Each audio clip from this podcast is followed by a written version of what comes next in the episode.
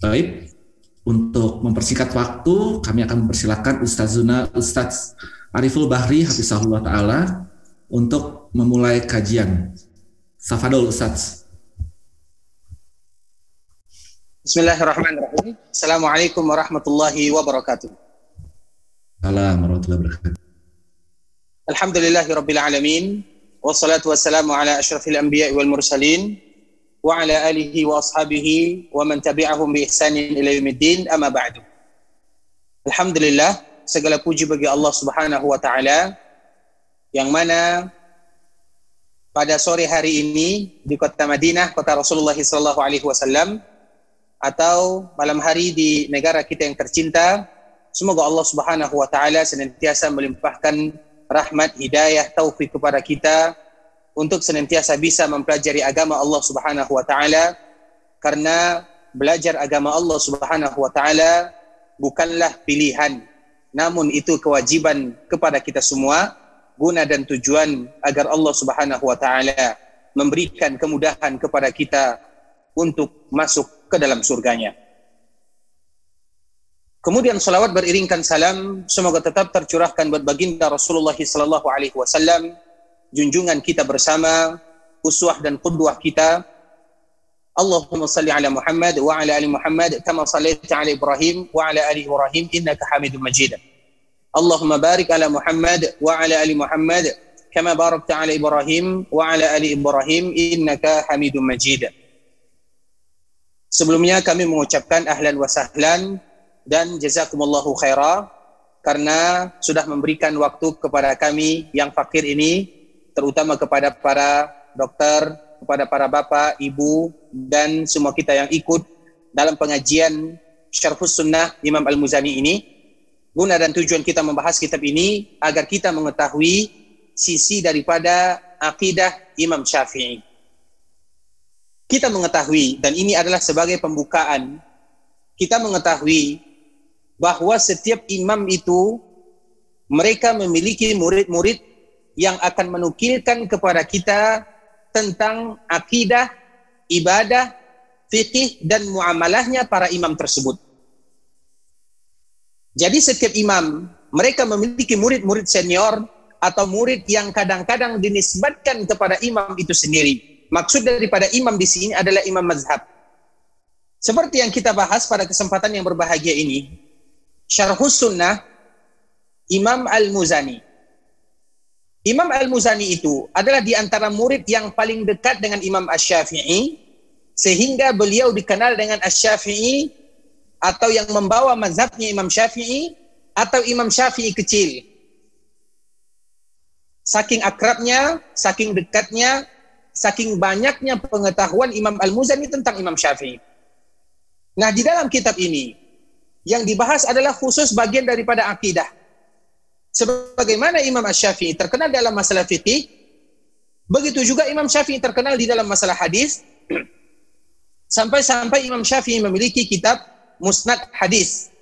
Begitu juga Imam Syafi'i terkenal dalam masalah akidah.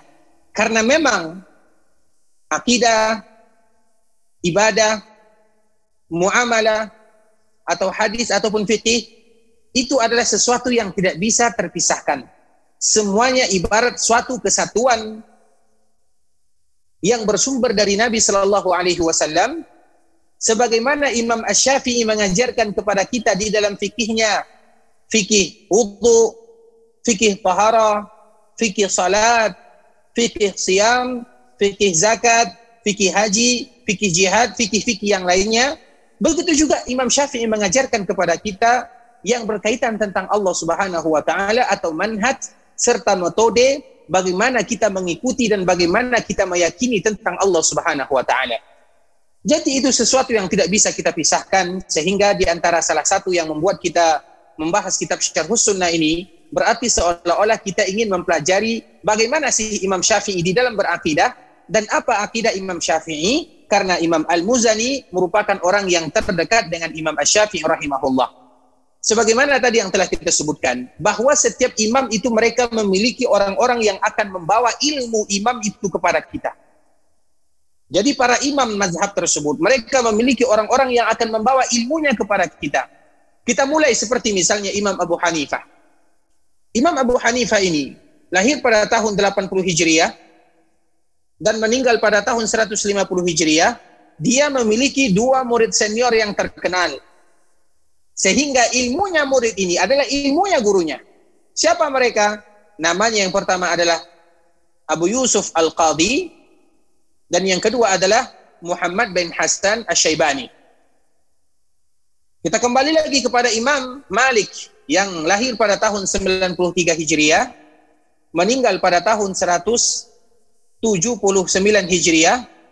Dia memiliki murid yang bernama Ibnu Zaid atau yang paling dekat dengan dirinya adalah Ibnu Zaid Al-Qayrawani. Sehingga dia terkenal dengan Maliknya kecil. Imam Malik yang kecil. Kenapa? Karena dia membawa ilmunya Imam Malik rahimahullahu taala. Begitu juga dengan Imam Ash-Syafi'i rahimahullah. Di antara murid Imam Ash-Syafi'i adalah Imam Al-Muzani. Dan Imam Al-Muzani banyak mengetahui tentang Imam Ash-Syafi'i rahimahullah karena dia adalah murid kesayangan, murid terdekat daripada Imam Ash-Syafi'i rahimahullah. Begitu juga dengan Imam Ahmad yang lahir pada tahun 164 Hijriah, meninggal pada tahun 241 Hijriah. Dia memiliki murid dan di antara muridnya adalah anaknya sendiri.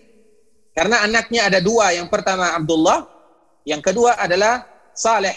Yang kedua-duanya merupakan ulama yang menukilkan ilmunya ayahnya kepada kita semuanya. Nah sekarang kita membahas tentang Syarhus Sunnah lil Muzani. Dan ini merupakan uh, mukaddimah untuk kita semuanya. Alhamdulillah kemarin sudah kita mengirimkan uh, PDF-nya sehingga mungkin lebih mudah bagi kita untuk mengikuti apa yang akan kita sampaikan.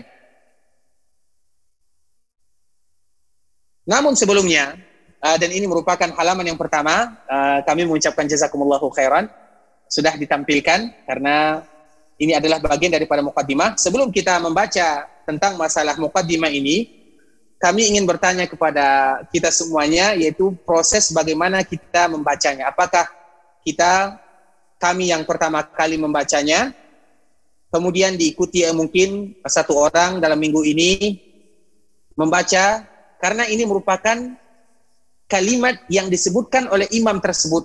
Sehingga kita mengetahui secara teks apa sih yang disebutkan oleh ulama ini.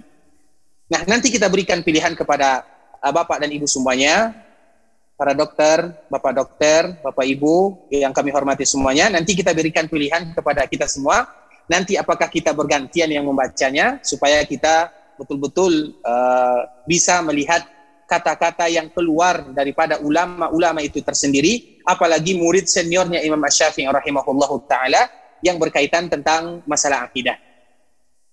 Nah, sekarang kita lanjutkan nanti kita uh, akan berdiskusi bagaimana cara kita ke depannya. Namun sekarang karena ini adalah bagian daripada mukaddimah, mungkin kita hanya menyebutkan secara umum saja tentang kitab Al-Muzani dan Imam Al-Muzani tersebut.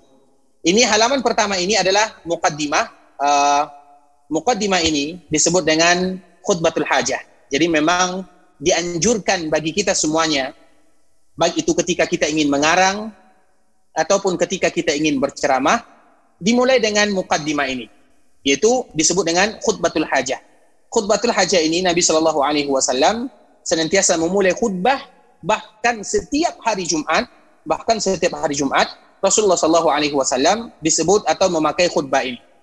Dan lebih mudahnya, ini juga disebutkan dengan atau bisa disebut dengan khutbatun nikah, yaitu khutbah nikah.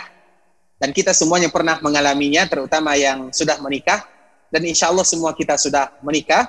Atau kalau mereka yang belum menikah dan ingin menikah, maka inilah yang disebut dengan khutbatun nikah. Dan ini disebut dengan khutbah nikah yang mana Rasulullah Shallallahu Alaihi Wasallam senantiasa menganjurkan kepada kita untuk membacanya. Kemudian ini halaman pertama karena halaman pertama ini adalah uh, tulisan dari tulisan kami pribadi, jadi tidak perlu uh, terlalu kita baca. juga, juga begitu halaman kedua karena ini uh, adalah tulisan kami uh, menyipati tentang sedikit apa yang akan kita bahas. Jadi uh, kami rasa tidak uh, perlu kita baca karena uh, tulisan kami pribadi. Kemudian uh, untuk halaman selanjutnya halaman yang keempat. Nah inilah kita mulai tentang terjemah mujizah lil Imam Al-Muzani. Tentunya kita ingin mengetahui siapa sih Imam Al-Muzani tersebut, siapa namanya, di mana dia lahir, kemudian bagaimana dia menuntut ilmu. Ini merupakan terjemah atau profil singkat Imam Al-Muzani. Kita mengetahui Imam Al-Muzani tersebut ismuhu wa nasabuhu. Nama dan nasabnya. Namanya adalah Huwa Abu Ibrahim Ismail bin Yahya bin Ismail bin Amr bin Muslim Al-Muzani Al-Misri Tilmiz Imam Al-Syafi'i. Namanya adalah Abu Ibrahim. Kemudian Abu Ibrahim itu adalah kunyahnya. Kemudian namanya siapa? Namanya Ismail bin Yahya bin Ismail bin Amr bin Muslim al-Muzani yang berasal dari negara Mesir. Dan dia merupakan murid terdekat daripada Imam Ash-Syafi'i. Yang mana nanti insya Allah akan kita membahas tentang bagaimana perjalanan Imam Ash-Syafi'i sehingga kenapa dia sampai di Mesir dan kenapa muridnya berasal dari Mesir dan insya Allah akan kita bahas ketika kita membahas tentang Imam Ash-Syafi'i tersebut. Kemudian mauliduhu. Kapan sih Imam Al-Muzani ini lahir? Mauliduhu wulida fi Mesir wa sab'ina min al-hijrah. Imam Al-Muzani dia lahir di Mesir dan kita tahu negara Mesir merupakan negara para nabi dan juga negara para ulama dan di antara salah satunya adalah Imam Al-Muzani yang lahir pada tahun 175 Hijriah atau di akhir abad kedua Hijriah. Berarti masa ini merupakan masa yang indah, masanya para ulama. Kemudian nasyatuhu wa talabuhu lil ilmi. Kemudian bagaimana dia hidup dan bagaimana dia mencari ilmu. Di sini kami menyebutkan Nasha al-Muzani rahimahullah fi asris diharat fil harakatil ilmiyah fi syatil ulum syar'iyyah wa asara kibar al-ulama kal Imam Malik wa Abdullah bin Mubarak wa Syafi'i wa ghairihim rahimahullah wa kana al-Muzani min khawasi julasa Syafi'i. Imam Al-Muzani ini tumbuh dan berkembang di mana zamannya merupakan zaman ilmu yang membahas tentang ilmu agama. Karena sebagaimana kita lihat kapan dia lahir, kelahiran dia ini atau abad dia ini merupakan abadnya para ulama. Makanya ilmu pada abad ini merupakan ilmu yang sangat berkembang dengan pesat dalam berbagai macam disiplin ilmu. Kemudian di samping itu juga dia bersamaan dengan pembesarnya para ulama seperti Imam Malik. Kita tahu Imam Malik tadi telah kita sebutkan meninggal pada tahun 179 Hijriah dan dia berada di kota Madinah, imamnya Ahlul Madinah. Begitu juga dengan Abdullah bin Mubarak. Begitu juga dengan Imam Asy-Syafi'i. Banyak ulama-ulama yang hidup di zaman Imam Al-Muzani rahimahullahu taala wa kana Al-Muzani min khawasi julasa Syafi'i. Dan Imam Al-Muzani merupakan orang yang terdekat dengan Imam Asy-Syafi'i rahimahullah. Bukan hanya sekedar murid. Karena kita tahu murid ada murid biasa, ada murid yang terdekat. Dah Imam Al-Muzani min khawas yaitu orang yang paling dekat dan murid senior atau murid khususnya Imam Asy-Syafi'i rahimahullahu taala. Kemudian aqidatuhu. Aqidatuhu كان المزني رحمه الله يعتقد, يعتقد مثل ما يعتقده الصحابة وسلف الأمة رحمه الله كما هو موضح في آخر هذا الكتاب الذي نحن بصدده tentunya akidah Imam Syafi'i atau akidah Imam Al-Muzani sama dengan akidah uh, para sahabat, akidah para ulama, yang insya Allah di dalam kitab yang dia tulis, kita akan mengetahui apa sih akidah Imam Al-Muzani tersebut. Kemudian mazhabnya, mazhabuhu. Mazhab Imam Al-Muzani, kan al-Imam Al-Muzani syafi'iyul mazhab.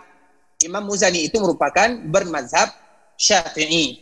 Jadi dari sini dapat kita ambil pelajaran, ketika kita betul-betul suka dan mengambil Imam Al-Muzani atau kita mengambil Imam Ash-Syafi'i sebagai guru kita, sebagai mazhab kita, maka kita pun bermazhab, mazhabnya Imam Ash-Syafi'i di dalam semuanya, di dalam masalah akidah, di dalam masalah ibadah, di dalam masalah muamalah, di dalam masalah-masalah semuanya, ketika kita ingin menjadikan Imam Asy-Syafi'i sebagai mazhab dan sebagai guru kita, maka kita tentunya harus komitmen. Karena tentunya Imam Asy-Syafi'i rahimahullahu taala selain dia ahli di bidang fikih, muamalah, maka dia juga ahli di dalam bidang akidah.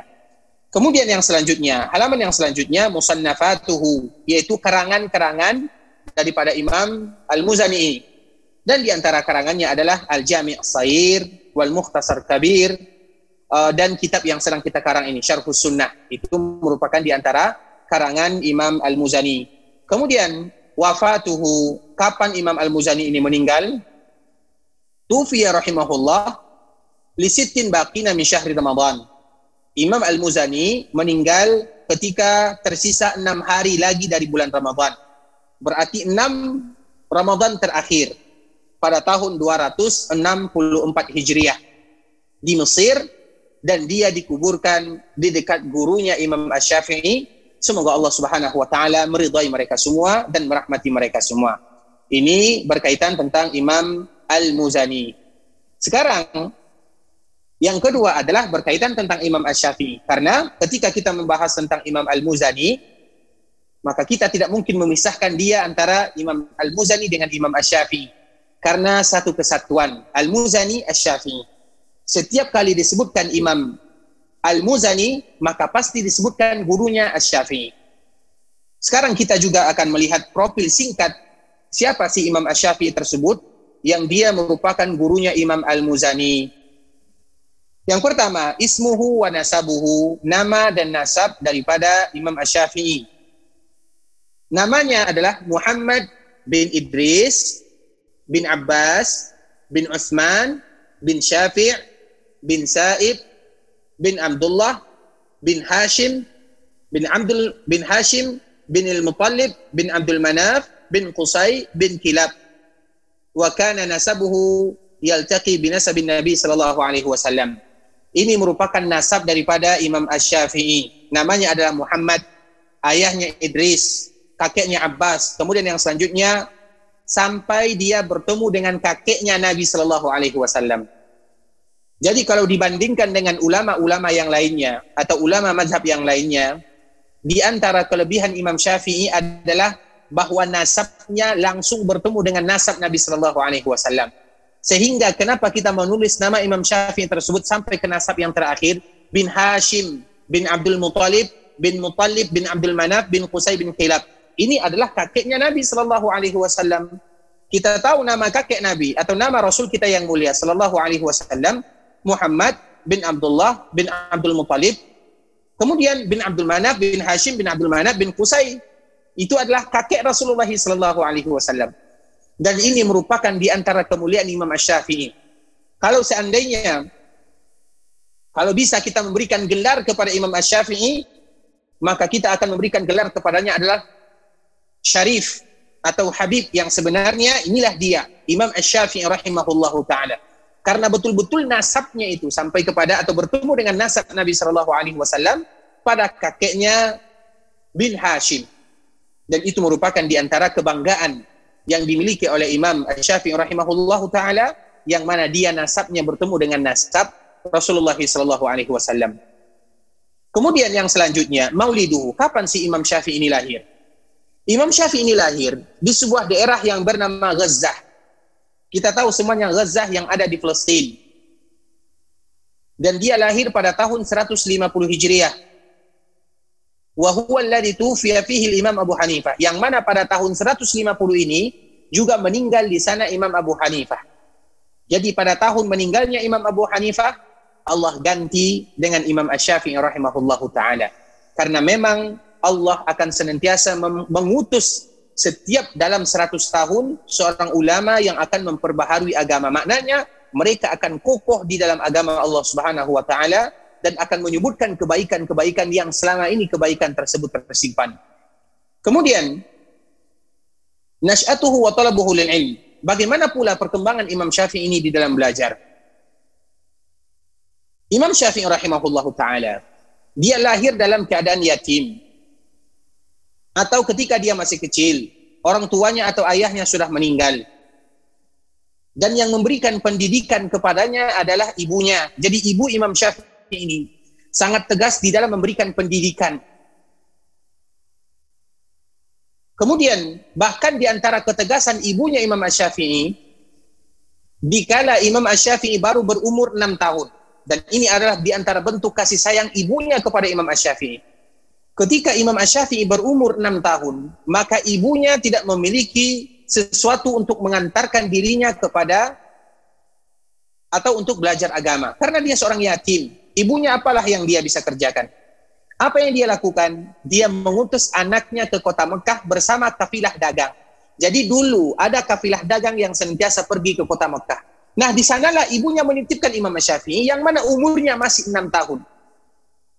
Jadi istilahnya dia sudah berpisah dari ibunya ketika dia masih berumur enam tahun untuk melanjutkan perjalanan. Ke mana? Ke Mekah. Ketika dia sampai di Mekah, dia belajar di sana tentang bahasa. Makanya Imam Ash-Syafi'i adalah orang yang ahli di dalam berbahasa Arab. Kemudian setelah itu dia pergi lagi ke kota Madinah. Dan sebelum dia pergi ke kota Madinah, dia mengetahui di Madinah itu ada seorang imam yang bernama Imam Malik. Sehingga Imam Ash-Syafi'i ini menjadi muridnya Imam Malik. Jadi Imam Malik dengan Imam Ash-Syafi'i tidak bisa dipisahkan. Ketika Imam Ash-Syafi'i pergi ke kota Madinah, maka dia bertemu dengan Imam Malik kemudian dia menghafal kitabnya yang dikarang oleh Imam Malik tersebut yang bernama Al-Muwatta. Dan kitab yang dikarang oleh Imam Malik ini adalah kitab yang paling benar sebelum munculnya Sahih Bukhari dan Sahih Muslim. Ketika dia mengetahui bagaimana kejeniusan Imam Ash-Syafi'i dan pertemuan pertama antara Imam Malik dengan Imam Ash-Syafi'i adalah dan ini untuk gambaran bagi kita semuanya bagaimana kuatnya hafalan Imam Ash-Syafi'i tersebut. Pertemuan pertama antara Syafi'i dengan Imam Malik yaitu ketika Imam Malik mengajar di Masjid Nabawi. Karena dia adalah ulama kota Madinah yang mengajar di Masjid Nabi sallallahu alaihi wasallam. Maka datanglah Imam Ash-Syafi'i yang masih kecil. Namun karena kemiskinan, Imam Syafi'i ini tidak memiliki alat tulis. Dia tidak memiliki pena, tidak memiliki kertas untuk menulis. Kemudian dia masuk di majlisnya halakah Imam Malik. Maka dia menulis dengan ludahnya. Jadi dia ambil tangannya, dia menulis seolah-olah menulis di tangannya. Dan itu betul-betul dia menulis. Karena memang tidak ada alat tulis yang dia miliki. Karena kemiskinan. Dia adalah seorang anak yatim. Nah, di tengah-tengah dia melakukan yang demikian. Maka Imam Malik memperhatikan anak kecil ini. Jadi Imam Malik ini merasa jengkel. Kenapa? karena dia menganggap anak ini sedang bermain. Ketika Imam Malik menyampaikan hadis, maka Imam Syafi'i mencatat di, di, di, diambil air liur sedikit dari tangannya, kemudian dia mencatat. Imam Syafi'i, Imam Malik menjadi jengkel melihat kelakuan Imam Syafi'i. Ada anak yang bermain-main di halakah Masjid Nabawi. Setelah pengajian selesai, maka Imam Malik pun mengambil atau memanggil anak tersebut. Dan dia menegurnya, apa yang kamu lakukan di majelis itu? Apakah kamu sedang bermain-main? Maka Imam Syafi'i mengatakan, tidak wahai imam, aku sedang menulis. Maka Imam Malik pun marah, apa yang kamu tulis? Mana penamu? Mana kertasmu? Apa kata Imam Syafi'i? Saya tidak memiliki pena dan kertas. Namun saya menulis di tangan saya. Saya menulis, kemudian saya tulis. Kalau kamu tidak percaya, di sinilah mulai takjubnya Imam Malik kepada Imam Syafi'i. Kalau kamu tidak percaya, maka aku akan membacakan seluruh hadis yang tadi kamu sampaikan. Maka Imam Malik pun merasa anak ini luar biasa. Silahkan kamu baca. Maka dibaca oleh Imam Ash-Syafi'i semua yang tadi disampaikan. Ternyata betul-betul dia sedang menulis. Namun karena tidak memiliki alat tulis, sehingga dia menulis dengan dengan air lidahnya, air ludahnya, kemudian ditulis di telapak tangannya, dan ini merupakan di antara bentuk kejeniusan Imam Ash-Syafi'i dan ini adalah pertemuan pertama antara Imam Ash-Syafi'i dengan Imam Malik rahimahullah. Kemudian setelahnya terjadi perbincangan yang mana Imam Ash-Syafi'i diberikan hadiah oleh Imam Malik kitabnya Al-Muwatta. Nah, kemudian ketika Imam Ash-Syafi'i pulang ke kota Mekah, maka di perjalanan tersebutlah Imam Ash-Syafi'i menghafal kitab Al-Muwatta yang dikarang oleh Imam Malik. Ini merupakan pertemuan antara dua ulama, antara guru dengan murid yang menunjukkan kepada kita bagaimana Imam Ash-Syafi'i dan bagaimana kekuatan hafalannya. Kemudian setelah dia pulang ke kota Mekah, maka Imam Syafi'i melakukan perjalanan lagi ke daerah-daerah yang lainnya, ke Baghdad, ke Kufah. Kemudian yang terakhir, Imam Ash-Syafi'i melakukan perjalanan ke Mesir. Nah, di sanalah berjumpanya dengan Imam Al-Muzani. Jadi selama dia di Mesir, maka Imam Al-Muzani bermula zamah kepada Imam Ash-Syafi'i rahimahullahu taala. Kemudian akidatuhu. Bagaimana pula akidah Imam Ash-Syafi'i? Tentunya semua kita tahu. Akidah Imam Ash-Syafi'i adalah akidah para sahabat. Bagaimana pula tidak dia merupakan keturunan daripada Rasulullah sallallahu alaihi wasallam, nasabnya bertemu dengan nasab Rasulullah sallallahu alaihi wasallam. Kemudian musannafatuhu, karangan Imam Asy-Syafi'i. Semuanya kita tahu apa yang dikarang oleh Imam Asy-Syafi'i, kitab-kitab apa saja yang beliau karang, yaitu kitab Ar-Risalah, kemudian Ahkamul Quran, kemudian kitab Al-Um dan kitab-kitab yang sangat banyak sekali. Kemudian yang terakhir wafatuhu. Di halaman yang selanjutnya wafatuhu yaitu tuwaffi Syafi'i Imam Syafi'i meninggal pada malam Jumat setelah sholat Isya di akhir bulan Rajab dan dia dikuburkan di hari Jumat pada tahun 204 Hijriyah. Dan ini merupakan di antara sejarah singkat yang kita bahas tentang dua orang antara guru dengan murid. Kemudian yang selanjutnya, uh, sekarang ini kita masuk ke pembahasan yang sebenarnya. Jadi ini pembahasan kita yang sebenarnya.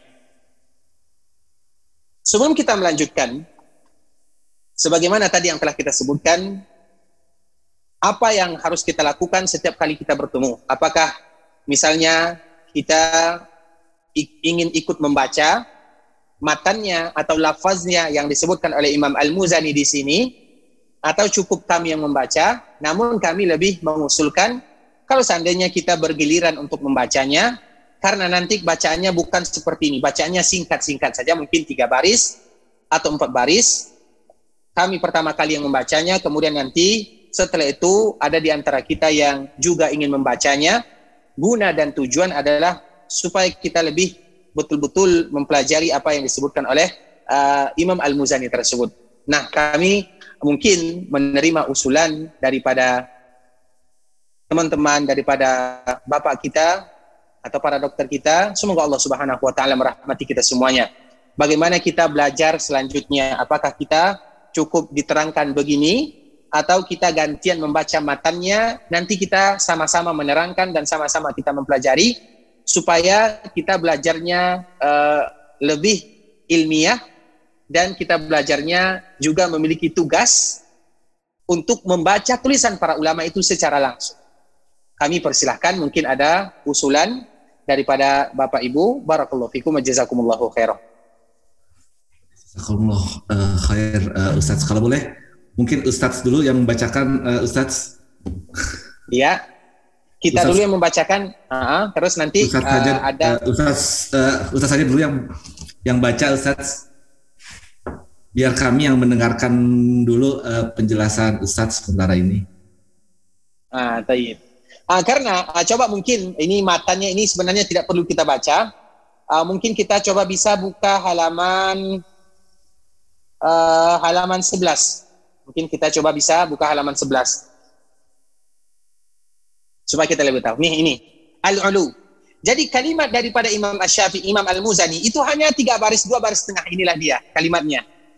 Kemudian yang di bawah itu, itu bukan perkataan Imam Al-Muzani, itu kami sendiri yang yang sedikit uh, bikin oret-oretan. Namun perkataan Imam Asy-Syafi'i hanya tiga baris, hanya perkataan Imam Al-Muzani hanya dua baris setengah tersebut. Jadi maksudnya kita mengetahui apa yang mereka ucapkan. Jadi mungkin kami yang membaca, uh, kemudian nanti ada yang di antara kita yang juga ingin ikut membaca, nimbrung di dalamnya, uh, bagaimana pendapat tersebut. Karena memang matanya singkat-singkat, seperti yang tadi telah kita sebutkan. Nah ini mulai daripada awal matanya. Kemudian nanti halaman selanjutnya dua baris. Kemudian halaman yang selanjutnya bisa kita lihat nanti misalnya tiga baris. Jadi tidak ada uh, tidak panjang yang disebutkan oleh Imam Al-Muzani. Namun kalau seandainya kami pribadi juga yang membaca menerangkan juga tidak menjadi masalah. Namun kami ingin kita ikut serta di dalamnya sehingga kita lebih uh, betul-betul ibaratnya kita ingin belajar betul-betul belajar tentang akidah para ulama tersebut. Barakallahu fikum. Kalau ada usulan yang lain, kalau tidak seperti usulan tadi kami juga tidak menjadi masalah, tidak keberatan. Uh, Ustadz, uh, mohon maaf, uh, ini kebetulan kami di sini kan juga fakir dari uh, tulisan Arab. Uh, Ustadz, kalau boleh mungkin Ustadz yang membacakan dan juga menerangkan Ustadz. Baik, maaf ya Miskilah. Kita kembali ke konsep awal insya Allah ya. Baik, maaf ya Miskilah. Baik Ustadz. Barakallahu fikum kepada uh, Bapak Ibu semuanya, jazakumullahu khairan. Nah sekarang ini ada yang mungkin yang memberikan usulan, mungkin uh, kita lanjutkan dulu sebentar. Uh, kita kembali ke halaman 8. Mungkin kita kembali ke halaman 8. Nah, ini dia. Sanadur risalah sababu kitabatiha. Ini merupakan sanad. Jadi di dalam halaman ini dan halaman selanjutnya itu adalah sanad. Jadi kitab Al-Muzani ini karena memang setiap kitab itu memiliki seperti Al-Qur'an ada sanadnya. Sanad itu adalah setan siapa yang meriwayatkan sampai kepada yang mengarang. Kenapa asal?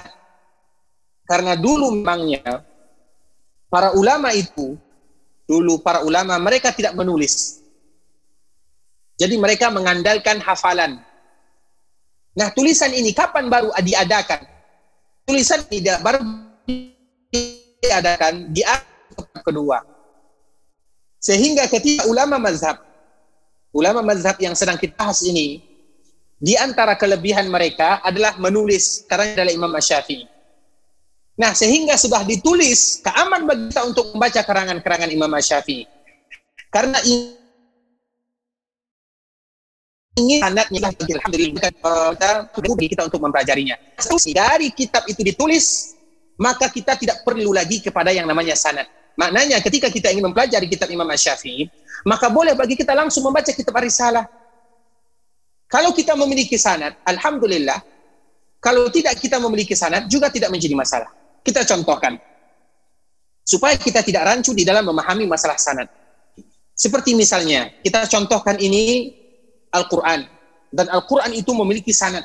Periwayatan jalurnya sangat banyak apalagi Al-Qur'an. Minimal di dalam membaca Al-Qur'an ini ada tujuh kiraat yang kita kenal.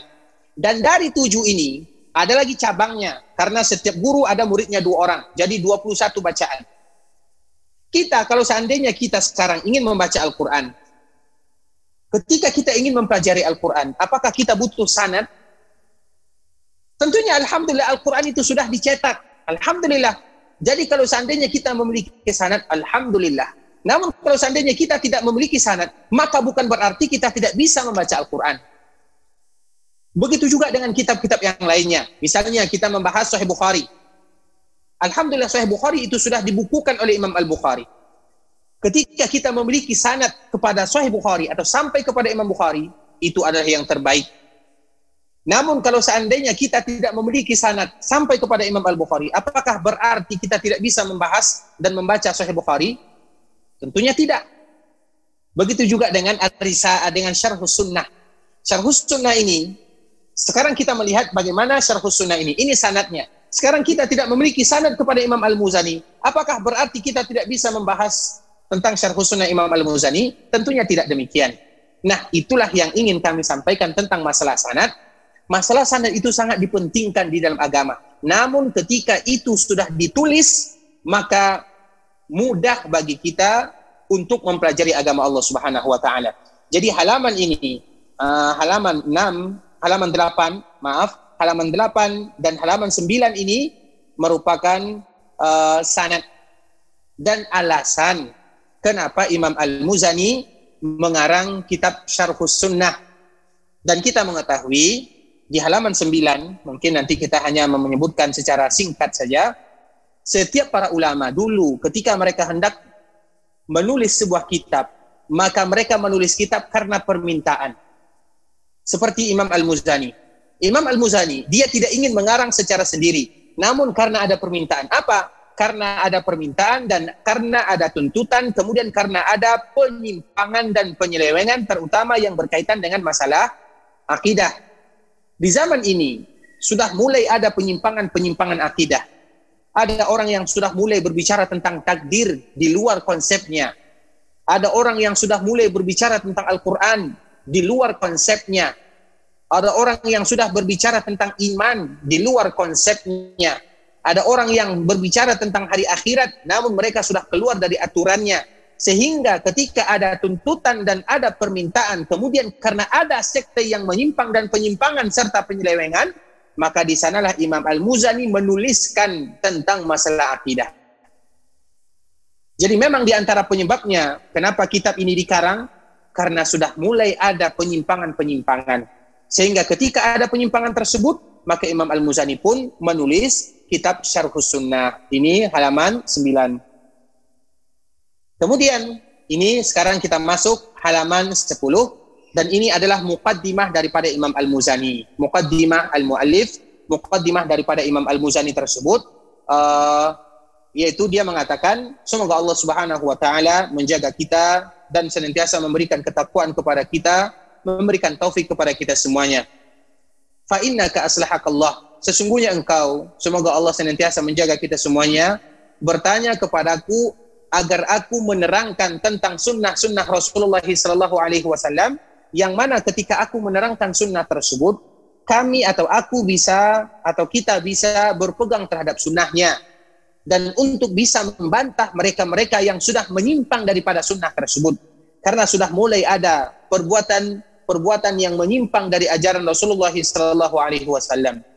Kemudian apa kata Imam Al Muzani? Di sini aku telah menerangkan sunnah-sunnah tersebut dengan keterangan yang sangat jelas.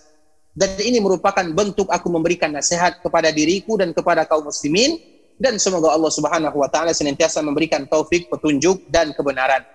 Kemudian aku memuji Allah Subhanahu wa taala. Yang pertama dan yang terakhir adalah pujian Allah dan pujian untuk Allah Subhanahu wa taala yang laisa lahu sahibah wala walad jalla anil masil. Yang mana di antara sifat Allah Subhanahu wa taala tidak sama dengan makhluknya dan di antara sifat Allah adalah Maha mendengar, maha mengetahui dan maha mengetahui dan maha tinggi itu adalah di antara sifat Allah Subhanahu wa taala dan ini merupakan di antara mukaddimah yang disebutkan oleh Imam Al-Muzani.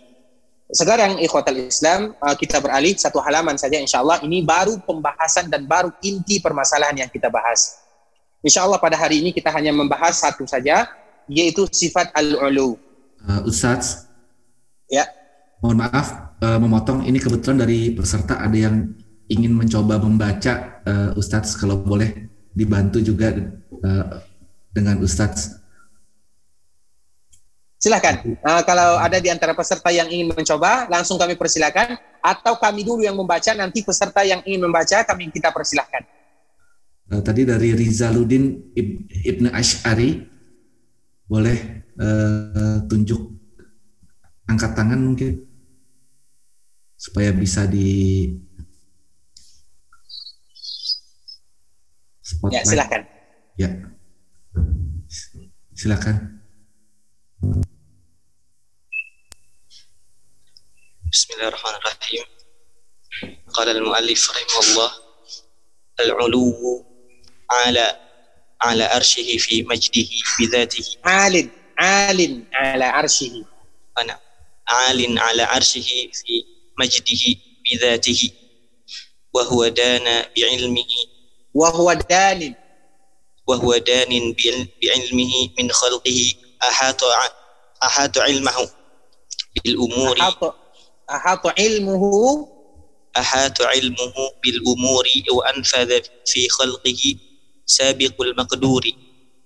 وهو الجواد الغفور يعلم خائنة الأعين وما تخفي الصدور. Masya Allah, Barakallahu Fikum kepada uh, Bapak Rizal. Semoga Allah Subhanahu Wa Taala menjaga kita semuanya ya. Baik, uh, eh, kalau seandainya kita uh, pelajaran offline, maka kami sudah memberikan hadiah kepada Bapak Rizaluddin dan semoga Allah Subhanahu wa taala menjaga kita semuanya. Namun karena kita masih online dan semoga Allah Subhanahu wa taala menjaga kita karena tujuannya adalah bagaimana kita ingin uh, membaca kalimat daripada ulama-ulama tersebut. Alhamdulillah sekarang tadi sudah dibaca uh, masalah ulu. Sekarang kita terangkan al-ulu yaitu adalah sifat yang maha tinggi. Apa kata Imam Al-Muzani? Alin ala arshihi. Allah Subhanahu wa taala tinggi dan dia berada di arasnya. Fi majdihi bizatihi. Dengan keagungan Allah Subhanahu wa taala yaitu dengan zatnya Allah Subhanahu wa taala betul maha tinggi dan Allah Subhanahu wa taala berada di atas arasnya. Allah yang mengatakan Allah berada di atas aras ar-Rahmanu alal arsyistawa. Namun bagaimananya Allah Subhanahu wa taala berada di atas aras, tentunya itu di luar nalar dan ilmu kita. Karena di antara konsekuensi yang harus kita ketahui, apabila Allah berbicara atau Rasul berbicara tentang Allah Subhanahu wa taala, maka kita mengucapkan sami'na wa ata'na. Kita dengar, kemudian kita taati. Ketika Allah mengatakan Allah berada di atas aras, maka kita mengatakan Allah berada di atas aras. Siapa yang mengatakan Allah berada di atas aras? Allah yang mengatakan, Rasul yang mengatakan. Kemudian bagaimana Allah berada di atas aras, itu bukan tugas kita. Dan itu bukan pekerjaan kita. Jadi kita lakukan pekerjaan kita, kalau seandainya itu di luar pekerjaan kita, maka tidak usah kita lakukan. Seperti misalnya, kalau Allah berada di atas aras, berarti Allah butuh kepada aras. Berarti kalau Allah butuh kepada aras, berarti arasnya lebih besar daripada Allah. Hilang sifat Allahu Akbar. Itu bukan kerja kita. Kerja kita adalah beriman kepada apa yang Allah sampaikan. Bukan mencari-cari celah supaya kita memalingkan makna yang Allah inginkan. Karena yang paling paham tentang Al-Quran dan tentang hadis Nabi Shallallahu Alaihi Wasallam adalah para ulama dan disebutkan oleh para ulama tersebut. Jadi kita tidak perlu mengukur-ngukur dengan pemikiran kita yang singkat. Ketika Allah mengatakan Allah berada di atas aras, selesai. Allah berada di atas aras. Bagaimana? Itu bukan pekerjaan kita dan bukan urusan kita. Urusan kita adalah beriman dengan apa yang Allah katakan. Sedangkan bagaimananya kita serahkan kepada Allah Subhanahu wa taala. Kenapa demikian? Karena itu adalah perkara yang gaib perkara yang gaib itu tidak boleh kita berbicara kecuali ada ilmu dan ada dalilnya. Kalau tidak ada, kita cukupkan. Tidak usah kita bertanya. Nanti kalau Allah berada di atas aras, Allah butuh kepada aras, sehingga maknanya harus kita cari makna yang lain. Dan di antara makna yang disebutkan oleh sebahagian kaum muslimin adalah istaula, yaitu Allah berarti artinya bukan Allah berada di atas aras, Allah menguasai aras. Kalau seandainya Allah menguasai aras, Semenjak kapan Allah tidak menguasai aras? Bahkan Allah menguasai jagat raya ini. Jadi seolah-olah itu merupakan arti yang dibuat-buat. Arti kalau seandainya kita lihat dari segi bahasa, tidak pantas bagi Allah subhanahu wa ta'ala. Karena kalau seandainya kita mengatakan Ar-Rahman wa alal arsyistawa, Allah bersemayam di atas aras. Kemudian kita cari arti yang lain. Allah menguasai aras. Semenjak kapan aras itu tidak dikuasai oleh Allah? Kalau di dalam bahasa kita atau di dalam bahasa Indonesia, itu merupakan kepincangan di dalam berbahasa. Karena apabila kita mengatakan Allah menguasai aras, semenjak kapan Allah tidak kuasai aras, menguasai aras tersebut? Dan orang yang mengatakan seperti ini, la yuqaddiruna Allah haqqa qadrih, berarti tidak memberikan haknya Allah Subhanahu wa taala. Kewajiban kita beriman, apa yang Allah sebutkan kita beriman selesai, tanpa dicari makna yang lain, tanpa ditafsirkan ini dan itu, tanpa kita bawa pemikiran kita kita ini ke mana-mana. Allah berada di atas aras, alin ala arsyihi. Allah berada di atas aras. Selesai bagi kita. Kewajiban kita beriman. Sami'na wa ata'na. Kita mendengar dan kita mentaati apa yang telah Allah sebutkan. Kemudian, Allah berada di atas arasnya dengan zatnya. Wa huwa danin bi'ilmihi. Dan Allah dekat dengan ilmunya. Min khalqihi. Ahata ilmuhu bil umur. Semuanya Allah mengetahui Allah dekat dengan kita betul, namun Allah dekat dengan ilmunya. Allah mengetahui semuanya. Kemudian wa anfadha fi khalqihi sabiqul maqdur. Kemudian Allah telah menetapkan terhadap makhluknya takdir mereka yang kita kenal dengan qada dan qadar. Semuanya Allah Subhanahu wa taala telah tentukan bahkan sebelum menciptakan kita khamsina alfasana. Sebelum Allah menciptakan bumi atau langit dan bumi lima 50 ribu tahun lamanya Allah sudah menentukan takdir kita. Makanya di sini disebutkan wa anfadha fi khalqihi sabiqul maqdur. Kemudian Allah telah menetapkan untuk makhluknya kadar dan takdir mereka sendiri. Takdir itu artinya kadar, takdir, qada dan qadar. Dan di sini merupakan iman kepada qada dan qadar. Namun kita tidak tahu apa takdir kita. Kita tidak tahu apa qada kita. Sehingga kita tidak boleh berbicara tentang qada kita karena apa kata Imam Abu Hanifah? Mereka yang berbicara tentang qada dan qadar dia, maka seolah-olah dia melihat di matahari atau melihat matahari di siang bolong. Semakin dia lihat, semakin sakit matanya. Jadi apa yang harus kita lakukan tentang qada dan qadar sudah disebutkan oleh Allah Subhanahu wa taala. La yus'alu amma yaf'al wa hum yus'alun. Allah tidak ditanya apa yang Allah lakukan. Takdir ini adalah perbuatan Allah Azza wa Jalla. Allah yang menentukan kepada kita takdir sehingga kita tidak berbicara. Namun yang kita lakukan adalah bagaimana kita berusaha melakukan yang terbaik. Bagaimana kita bermohon kepada Allah agar Allah memberikan kepada kita takdir yang terbaik. Itu kerja kita. Makanya dalam konsep berakidah kita lakukan perbuatan kita, kita lakukan urusan kita, urusan Allah Subhanahu wa taala sudah ditentukan oleh Allah namun kita tetap berdoa kepada Allah agar Allah memberikan kepada kita takdir yang terbaik.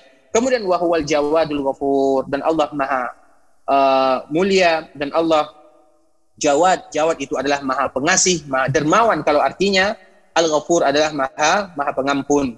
Ya'lamu kha'inatal a'yun wa ma tukhfis sudur dan Allah mengetahui apa yang terbetik, tersembunyi di dalam hati kita, apa yang ingin kita lakukan dan apa yang tersimpan di dalam hati, hati kita dan yang tersimpan di dalam dada kita uh, barakallahu fikum kepada uh, Bapak Ibu semuanya, terkhusus kepada para uh, ikhwan.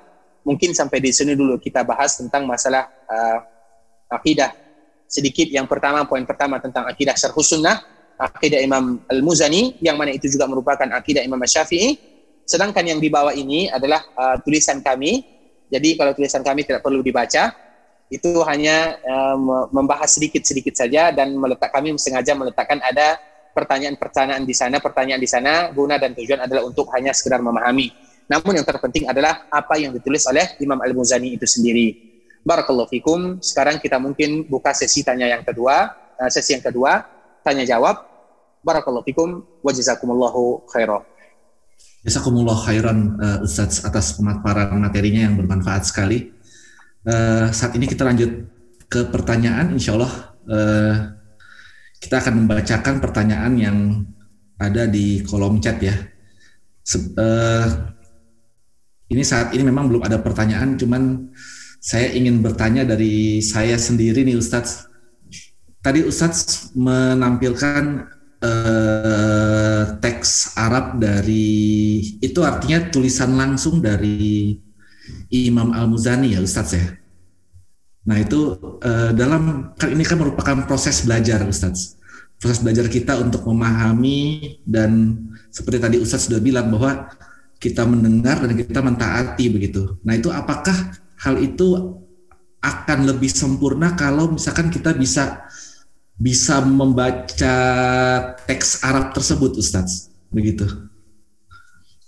Barakallahu kepada Bapak Dokter. Semoga Allah Subhanahu wa taala menjaganya, merahmatinya, memberikan keberkahan di dalam kehidupannya dan keluarganya. Karena ini berkaitan dengan akidah. Karena berkaitan dengan akidah dan akidah itu itu harus dilihat kalimatnya satu persatu. Itu berbeda dengan masalah fikih. Sehingga kenapa kami lebih menganjurkan untuk membaca karena ini berkaitan dengan akidah. Akidah itu tentunya dia agak sedikit sensitif sehingga kita apabila mengetahui hurufnya satu persatu apa yang disebutkan oleh para ulama tersebut, maka di sanalah kita akan mengetahui apa hakikat yang sebenarnya. Karena Imam Al-Muzani sendiri, Imam Al-Muzani sendiri yang pernah menyebutkan, apabila aku salah di dalam masalah fikih, di dalam masalah pembahasan fikih, misalnya di dalam masalah tata cara wudhu, atau sholat, atau zakat, atau puasa, saya salah di dalam berpendapat. Yuqalu laka, maka kamu akan dikatakan, akhtata, kamu salah ketika ada orang yang memberikan pelajaran, dia salah di dalam masalah fikih, maka dia dikatakan kamu salah. Tapi kalau kamu salah di dalam masalah akidah, apabila kamu salah di dalam masalah akidah, yuqalu laka kafarta. Akan dikatakan ke kepadamu, kamu telah uh, kufur kepada Allah Subhanahu wa taala atau kamu melakukan sesuatu yang sifatnya karena ini berkaitan dengan Allah Subhanahu wa taala. Jadi memang teks di dalam masalah akidah itu tidak panjang Teksnya singkat-singkat saja. Namun di dalamnya memiliki makna yang sangat mendalam dan sangat mendasar karena akidah berbeda dengan fikih. Dalam fikih kalau kita salah biasa. Namun kalau akidah salah itu permasalahannya itu sangat luar biasa. Uh, mungkin ini yang uh, bisa kami sebutkan kenapa kami menawarkan kita berusaha membaca dan kita juga uh, musyarakah atau kita bersama-sama. Kalau salah itu biasa karena yang namanya belajar di dalam membaca karena kalau kita bisa membaca Al-Quran, insya Allah kita juga bisa membaca kalimat bahasa Arab. Salah itu biasa. Karena yang salahnya itu yang bikin kita seru di dalam belajar. Kalau tidak salah, maka nanti kita mungkin akan mengantuk di dalam belajar. Namun kalau salah, ibarat kita jalan, kalau jalannya lurus, maka kita bawa mobilnya ngantuk. Namun kalau ada ranjaunya, maka kita akan hati-hati di sana. Itu yang kami maksud. Uh, jadi kita saling bersama di dalam kesalahan itulah kita belajar membaca karena teksnya singkat namun ini berkaitan dengan akidah karena memang pembahasan kita adalah berkaitan dengan akidah. Barakallahu fikum kepada Bapak Dr. Jazakallahu khairan. Jazakallah khairan uh, Ustaz. Lalu uh, kan uh, bagaimana menyikapi bahwa isu yang namanya kitab Syahrus Sunnah ini tuh yang katanya tuh dipalsukan begitu Ustaz. Barakallahu fikum, ini pertanyaan yang kedua. Bagaimana kitab ini dipalsukan? Alhamdulillah, tadi di halaman 8 dan 9 itu ada sanatnya. Nah, kita itulah gunanya sanat. Kenapa di halaman 8 dan 9 itu di, kita bawakan sanatnya? Sehingga kalau ada orang yang mengatakan hadis itu palsu, sama dengan kita. Di dalam kedokteran misalnya, ada orang yang mengatakan obat ini obat palsu. Jadi yang bertanggung jawab siapa? Yang bertanggung jawab itu adalah orang yang mengatakan, apa buktinya obat ini palsu? Ini sudah jelas dari Departemen Kesehatan, sudah dikeluarkan izinnya. Begitu juga dengan kitab. Kita sudah menerangkan ini aslinya, ini sanatnya. Ketika dia mengatakan palsu, apa alasannya? Ketika dia mengatakan alasannya, kita terima kalau seandainya itu adalah sesuatu yang ilmiah. Maka itulah gunanya sanat dan tadi telah kita jelaskan sanatnya di halaman 8 dan 9. Kalau ada orang yang mengatakan kitab ini palsu, maka datangkan buktinya apa bukti kitab itu palsu. Alhamdulillah sanatnya sudah jelas, para ulama yang menukilkannya juga sudah jelas, berarti kita terlepas diri dari apa yang mereka ucapkan. Kalau seandainya mereka tetap bersikeras ini adalah hadis atau kitab yang palsu, silahkan datangkan buktinya apa kepalsuannya dan di mana letak palsunya. Itulah kita sehingga kita uh, bisa di dalam atau bisa menilai keaslian atau kepalsuan sesuatu uh, kitab tersebut. Barakallahu fikum. Masya Allah, Syekh. Jazakullah uh, khair Ustaz. Uh, kita lanjut ke uh, penanya Gufron bin Gufron bin apa nih? Pak Gufron? Abdul Matin. Bin Abdul Matin. Bismillah, Assalamualaikum warahmatullahi wabarakatuh. Waalaikumsalam warahmatullahi wabarakatuh. Ingin bertanya nih Ustadz, eh, sebagian masyarakat kami berkeyakinan ketika ada yang sedang sakaratul maut dibacakan surat Yasin karena konon katanya agar ruhnya mudah keluar. Nah, apakah ini keyakinan yang benar dan apakah ini ada tuntunannya dari Nabi Muhammad SAW? Bisa Ustaz, syukran jazakallah khair. Assalamualaikum warahmatullahi wabarakatuh. Waalaikumsalam warahmatullahi wabarakatuh. Uh, barakallahu fikum kepada Bapak Gufran bin Abdul Matin Semoga Allah Subhanahu wa taala merahmatinya, menjaganya, memberikan kemudahan dalam setiap urusannya. Tentunya sebelum kita menjawab pertanyaan ini, maka yang harus kita bahas ini yang pertama ini di luar daripada tema kita. Yang kedua, ini tidak berlangsung eh, secara langsung tidak berkaitan dengan akidah. Namun ini ini lebih identik berkaitan dengan masalah fikih. Apa maknanya? Apabila kita telah menentukan mana posisi dalam suatu bidang ilmu tersebut, apakah masalah akidah, masalah fikih, sehingga mudah bagi kita untuk menyampaikan. Kalau masalah fikih, tentunya di sana pasti ada khilaf di antara para ulama. Nah sekarang, poin yang ketiga kita akan menjawab pertanyaan ini. Rasulullah Shallallahu Alaihi Wasallam pernah dinukilkan menyebutkan sebuah hadis, Iqra'u ala mautakum yasin. Bacakan terhadap orang yang meninggal surat Yasin. Itu teksnya. Yang pertama, dari segi sanatnya, dari segi sanatnya, para ulama mereka menyebutkan sanat ini adalah sanat yang doif. Sanatnya dari segi sanatnya adalah doif. Dan begitu juga dari segi perbuatan, kita lihat betapa banyak orang yang meninggal di zaman Nabi.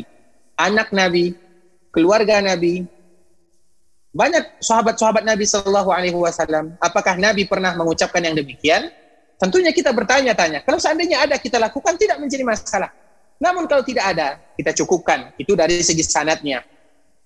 Kemudian dari segi makna, apa sih arti mautakum? Karena lafaznya Iqra'u ala mautakum Yasin. Bacakan terhadap orang yang meninggal surat Yasin. Mautakum itu artinya adalah orang yang istihbar. Artinya adalah kalau seandainya hadis ini adalah hadis yang benar, artinya adalah orang yang akan meninggal.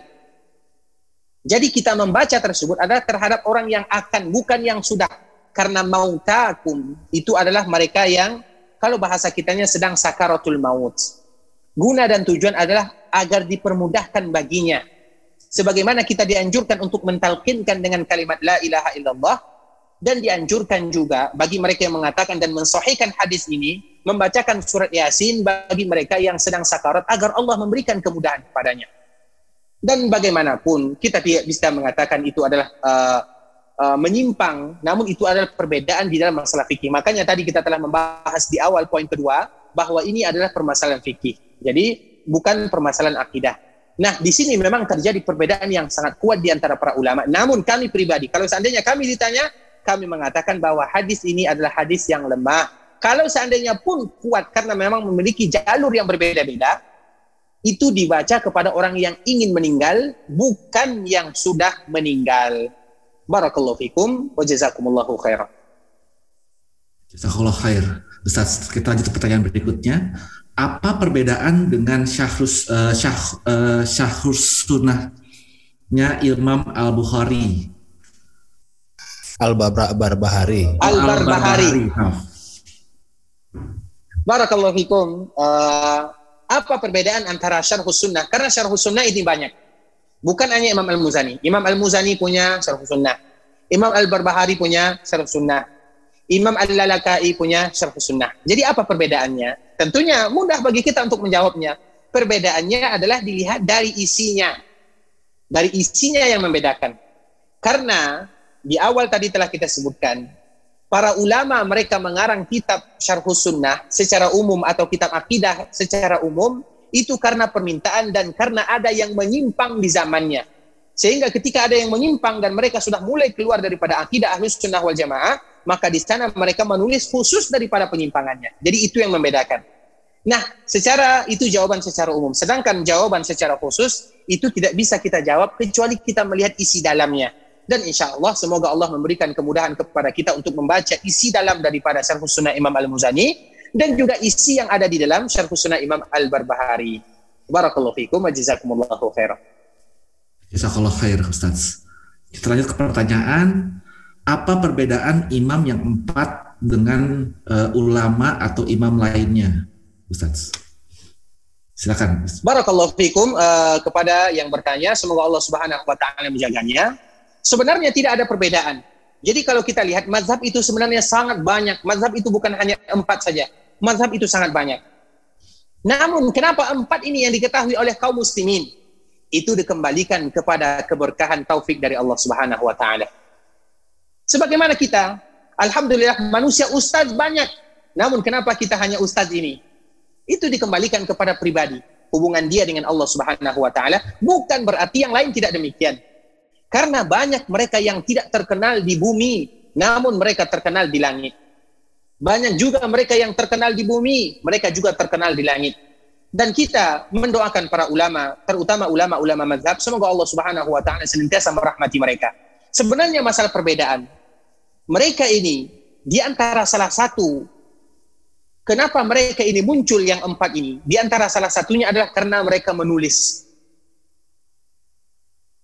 Jadi seluruh ilmu mereka itu ditulis. Imam yang lain seperti misalnya Imam al uh, misalnya As-Sauri, Sufyan As-Sauri, Ibnu Uyainah atau imam-imam yang lainnya, mungkin tulisan mereka karena hilang atau mereka tidak terlalu menulis, sedangkan yang ini betul-betul ditulis. Baik mereka sendiri yang menulisnya atau murid yang menulisnya. Sehingga ilmu mereka itu tidak terkubur di dalam tanah sebagaimana terkuburnya diri mereka. Karena para ulama, di antara musibah umat manusia adalah ketika para ulama meninggal. Kenapa? Karena apabila ulama meninggal, mereka akan ilmunya pun akan ikut di bawah. Tapi kalau seandainya ulama tersebut memiliki catatan, tulisan, maka ilmunya akan tersisa, akan mendapatkan manfaat bagi mereka yang ditinggalkan oleh ulama tersebut. Di antaranya adalah imam yang empat ini. Ulama yang empat ini atau imam mazhab ini, mereka memiliki tulisan. Bahkan mereka lah di awal-awal di mana orang tidak terlalu giat untuk menulis karena mereka mengandalkan hafalan namun mereka meninggalkan tulisan. Makanya Imam Abu Hanifah, dia tidak menulis, namun dua orang murid yang mencatat seluruh ilmu Imam Abu Hanifah, yaitu uh, Muhammad bin Hasan Asy-Syaibani dan Abu Yusuf Al-Qadi. Imam Asy-Syafi'i dia yang menulis Imam Malik dia yang menulis, Imam Ahmad dia yang menulis. Sedangkan ulama yang lainnya mungkin mereka tidak menulis atau mungkin tulisan mereka hilang karena zaman kita mengetahui berapa abad lamanya. Itu yang membedakan dan itu merupakan jawaban singkat terhadap uh, para ulama tersebut. Semoga Allah merahmati para ulama-ulama kaum muslimin. Barakallahu fikum. Allah. Selanjutnya kepada Kamal. Baik. Bismillahirrahmanirrahim. Assalamualaikum Ustaz. Waalaikumsalam warahmatullahi wabarakatuh. Allah barakallahu fikum Ustaz. Semoga Ustaz selalu Wa'iyyak. diberikan keberkahan dan kesehatan selalu amin. Doakan selalu amin. Ustaz, semoga anak-anak kami juga bisa menuntut ilmu di kota Madinah Ustaz. Amin, amin. Menarik Ustaz masalah uh, Imam Syafi'i Ustaz. Uh, takut aneh juga ketinggalan tadi atau tidak terdengar penjelasan Ustaz. Usia berapa kira-kira uh, Imam Syafi'i ketika menuntut ilmu ke kota Madinah, uh, kota Mekah Ustaz? Uh, bersama dengan uh, gurunya Imam Imam Malik. Yang kedua satu lagi Ustaz, masalah takdir yang uh, sudah dicatatkan 50 ribu tahun yang lalu gitu Ustaz. Uh, bisa dirubah dengan doa ya Ustaz ya. Bisa maksudnya gimana Ustaz? Bisa diberikan penjelasan sedikit Ustaz. Jazakallah khair. Barakallahu fikum kepada uh, Bapak Kamal. Semoga Allah Subhanahu wa taala menjaganya, merahmatinya, memberikan taufik kepadanya dan Allah Subhanahu wa taala menjadikan dari keturunannya dan juga dari keturunan kita semuanya ada generasi-generasi mereka nanti bisa belajar dari kota atau belajar ke kota Rasulullah sallallahu alaihi wasallam mengambil ilmu dari sumber aslinya atau mengambil ilmu dari kota Madinah, kota yang mana di sana ada jasad manusia yang paling mulia Rasulullah sallallahu alaihi wasallam. Untuk pertanyaan yang pertama dan ini merupakan motivasi bagi kita semuanya. Imam Asy-Syafi'i sudah mulai dikirim oleh orang tuanya atau oleh ibunya secara khusus untuk belajar ke kota Mekah di kala umurnya enam tahun. Kita mengetahui uh, umur enam tahun, kalau kita baru masuk SD, mungkin masih suka menangis, namun itulah Imam Asy-Syafi'i. Jadi sudah terbiasa dan kita tidak tahu bagaimana pendidikan ibunya. Makanya ada sebuah kitab yang mungkin nanti kita bisa lihat di internet atau uh, kita bisa juga beli Ibunda para ulama. Jadi Ibunda para ulama yang dikarang oleh senior kami Ustadz Dr. Sufyan Baswedan. Di sana judulnya adalah Ibunda para ulama. Maksudnya kita lihat bagaimana dan rata-rata ulama mazhab itu semuanya anak yatim. Namun mereka diberikan keberkahan oleh Allah karena memiliki ibu yang sangat kuat, tegar di dalam memberikan kepada mereka pelajaran agama. Jadi umur 6 tahun, Imam Syafi'i ini sudah diantar, sudah keluar dari kampungnya menuju kota Mekah. Jadi di sana Imam Syafi'i belajar beberapa tahun di sebuah daerah atau di sebuah Bani Huzail, kabilah Huzail. Sehingga Imam Syafi'i ini terkenal dengan syairnya karena memang ahli bahasa. Dia mengambil bahasa langsung dari sumbernya kota Mekah, Bani Huzail. Kemudian setelahnya, setelah beberapa tahun, ketika umurnya 9 tahun pergi ke uh, Madinah, kemudian pulang lagi ke Mekah, itu perjalanan singkat tentang Imam Syafi'i. Namun pertama kali Imam Syafi'i keluar dari daerahnya umurnya 6 tahun. Uh, kemudian, untuk pertanyaan yang kedua, masalah takdir. Kita tahu, takdir telah ditentukan oleh Allah Subhanahu wa taala. Namun di dalam hadis atau dalam sebuah riwayat sebagaimana hadis yang masyhur, Rasulullah sallallahu alaihi wasallam menyebutkan barang siapa man arada an yabsuta fi wa ajalihi barang siapa yang Allah ingin ditambahkan umurnya diluaskan rezekinya maka hendaklah menyambung tali silaturahim. Ini merupakan di antara bentuk hadis dan juga ada hadis-hadis yang lainnya. Menjadi pertanyaan bukankah rezeki kita sudah diatur? Bukankah ajal kita sudah ditulis? Kemudian nanti kalau seandainya kita menyambung tali silaturahim atau kita berdoa kepada Allah apakah masih bisa dirubah kita harus mengetahui takdir. Takdir itu ada dua. Yang pertama takdir yang disebutkan oleh Allah kepada para malaikat. Jadi malaikat ini mengetahui tentang takdir kita. Bukankah dia yang akan mencatat kita, mencatat keadaan kita? Jadi takdir yang ada di tangan para malaikat ini bisa berubah. Namun takdir yang ada di ilmu Allah Subhanahu wa taala tidak berubah. Nah, bagaimana dengan hadis yang tadi disebutkan? Ada yang berdoa bisa dirubah takdirnya. Ada yang menyambung tali silaturahim bisa dirubah takdirnya. Allah sudah mengetahui bahwa fulan bin fulan nanti di akhir kehidupannya dia menyambung tali silaturahim. Sehingga ketika dia menyambung tali silaturahim, Allah panjangkan umurnya. Allah lapangkan rezekinya. Allah juga tahu dan itu juga bagian daripada takdir. Sehingga ini di antara bentuk memahami secara mudah bagaimana takdir tersebut. Takdir yang ada di sisi Allah tidak berubah. Allah tahu bahwa fulan akan berdoa. Dan dia berdoa karena doa itu sendiri adalah takdir. Allah tahu kalau fulan akan berdoa kepada Allah dan dengan doanya Allah akan memperpanjang umurnya. Allah juga sudah menulis semuanya. Jadi intinya yang terbaik apa yang kita minta? Allahumma inna nas'aluka khairul qada. Ya Allah berikan kepada kami takdir yang terbaik. Itu yang senantiasa kita minta kepada Allah dan itu pun sudah ditulis oleh Allah Subhanahu wa taala. Makanya yang tinggal kita lakukan adalah meminta kebaikan dan terus agar Allah memberikan kepada kita kebaikan dan semoga Allah mencurahkan kepada kita semua kebaikan-kebaikan tersebut. Barakallahu fikum wa jazakumullahu khair. Jazakallah khair uh, Ustaz. Uh, selanjutnya Ustaz izin bertanya apa pentingnya pemahaman Allah di atas ars uh, terkait keimanan? Ya, tafadhol Ustaz. Barakallahu fikum. Apa pentingnya kita atau Imam Al-Muzani, bukan kita. Apa pentingnya para ulama mereka menentukan bahwa Allah berada di atas arsy? Ini sangat penting karena ini firman Allah Subhanahu wa taala. Mereka yang tidak percaya dengan perkataan Allah, bagaimana percaya dengan perkataan manusia? Itu berkaitan dengan keyakinan dan berkaitan dengan akidah.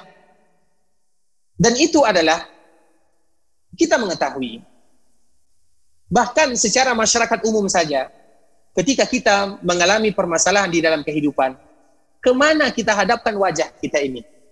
Jadi kita berbicara dari hati ke hati. Sebagai seorang yang awam, ketika kita mengalami permasalahan, siapa saja orangnya, ke mana dia menghadapkan wajahnya? Karena itu adalah fitrah, bukan fitrah manusia saja.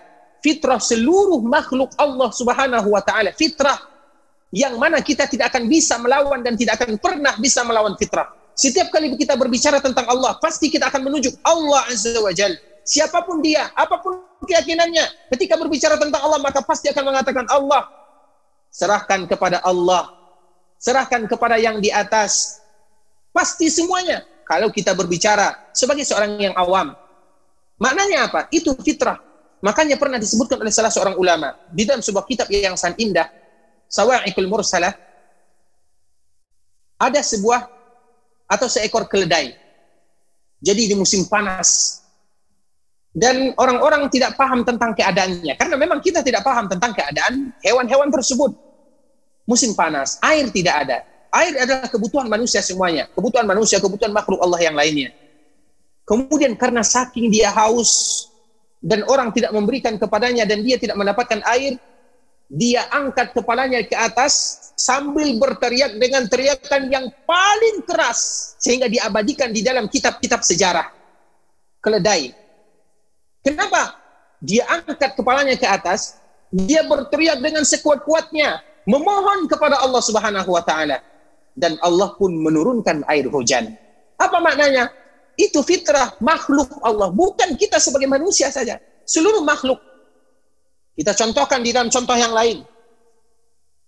Nabi Sulaiman alaihi salam, kita tahu Nabi Sulaiman dia memiliki kelebihan bisa berbicara dengan makhluk. Makhluk yang lainnya, hewan, semut, uh, kuda, dia bisa berbicara. Itu adalah di antara kemuliaan yang Allah berikan kepada Nabi Sulaiman.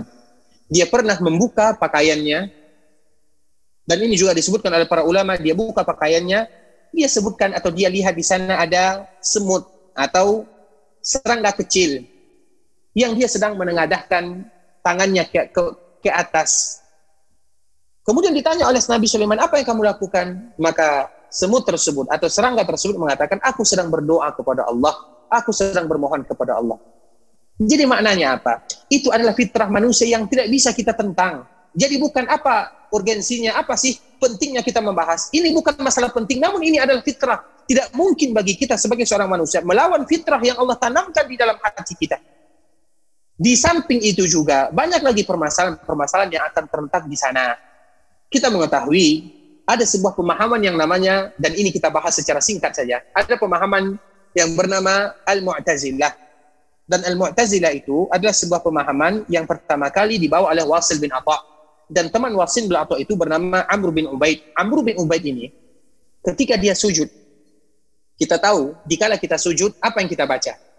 Dikala kita sujud dikala kepala kita yang paling mulia ini kita rendahkan untuk Allah Subhanahu wa taala, namun apa yang kita baca di sana? Kita tetap memuji Allah subhana rabbiyal a'la maha suci Allah yang maha tinggi.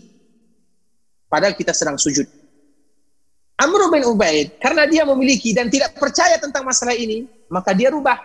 Subhana rabbiyal asfal maha suci Allah yang maha rendah. Karena dia tidak percaya tentang Allah berada di atas arsy Allahu akbar. Subhanallah.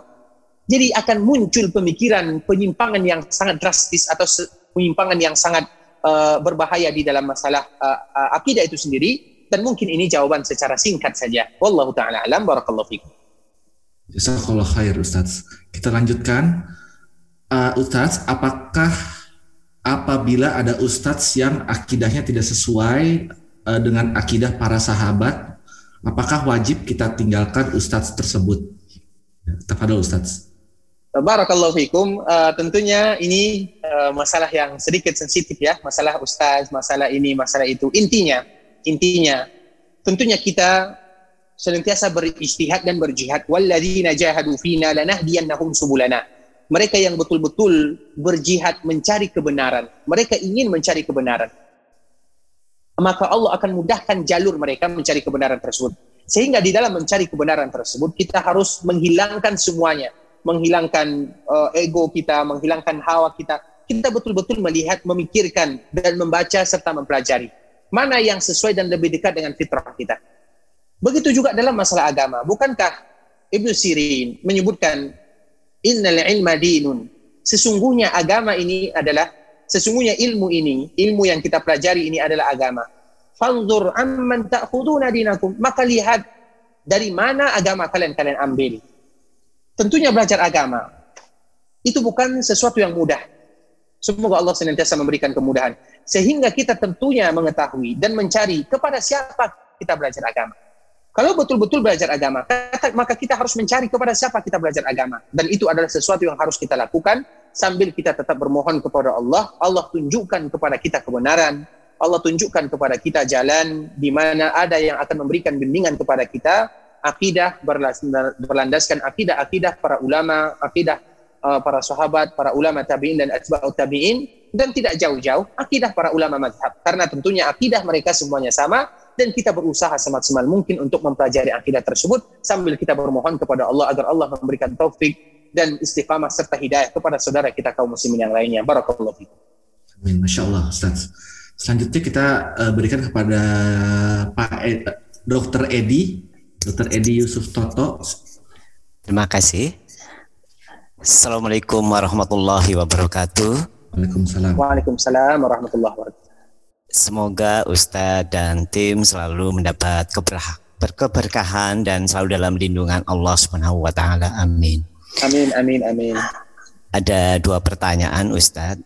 Yang pertama eh, tentang keyakinan bahwa eh, Allah beristiwa di atas arsinya eh, apakah eh, dianut oleh empat mazhab ini? Karena banyak saudara-saudara kita yang di Indonesia itu mentakwil hal itu gitu loh. Itu yang pertama. Yang kedua tadi sudah eh, sedikit dijelaskan oleh Ustadz eh, apa dampak dari eh, kita tidak percaya keyakinan bahwa Allah itu di atas arsinya gitu ya. Eh, implikasinya apakah itu bisa membatalkan keislaman seseorang itu? Terima kasih. Eh, jazakumullah khairan. Assalamualaikum warahmatullahi wabarakatuh.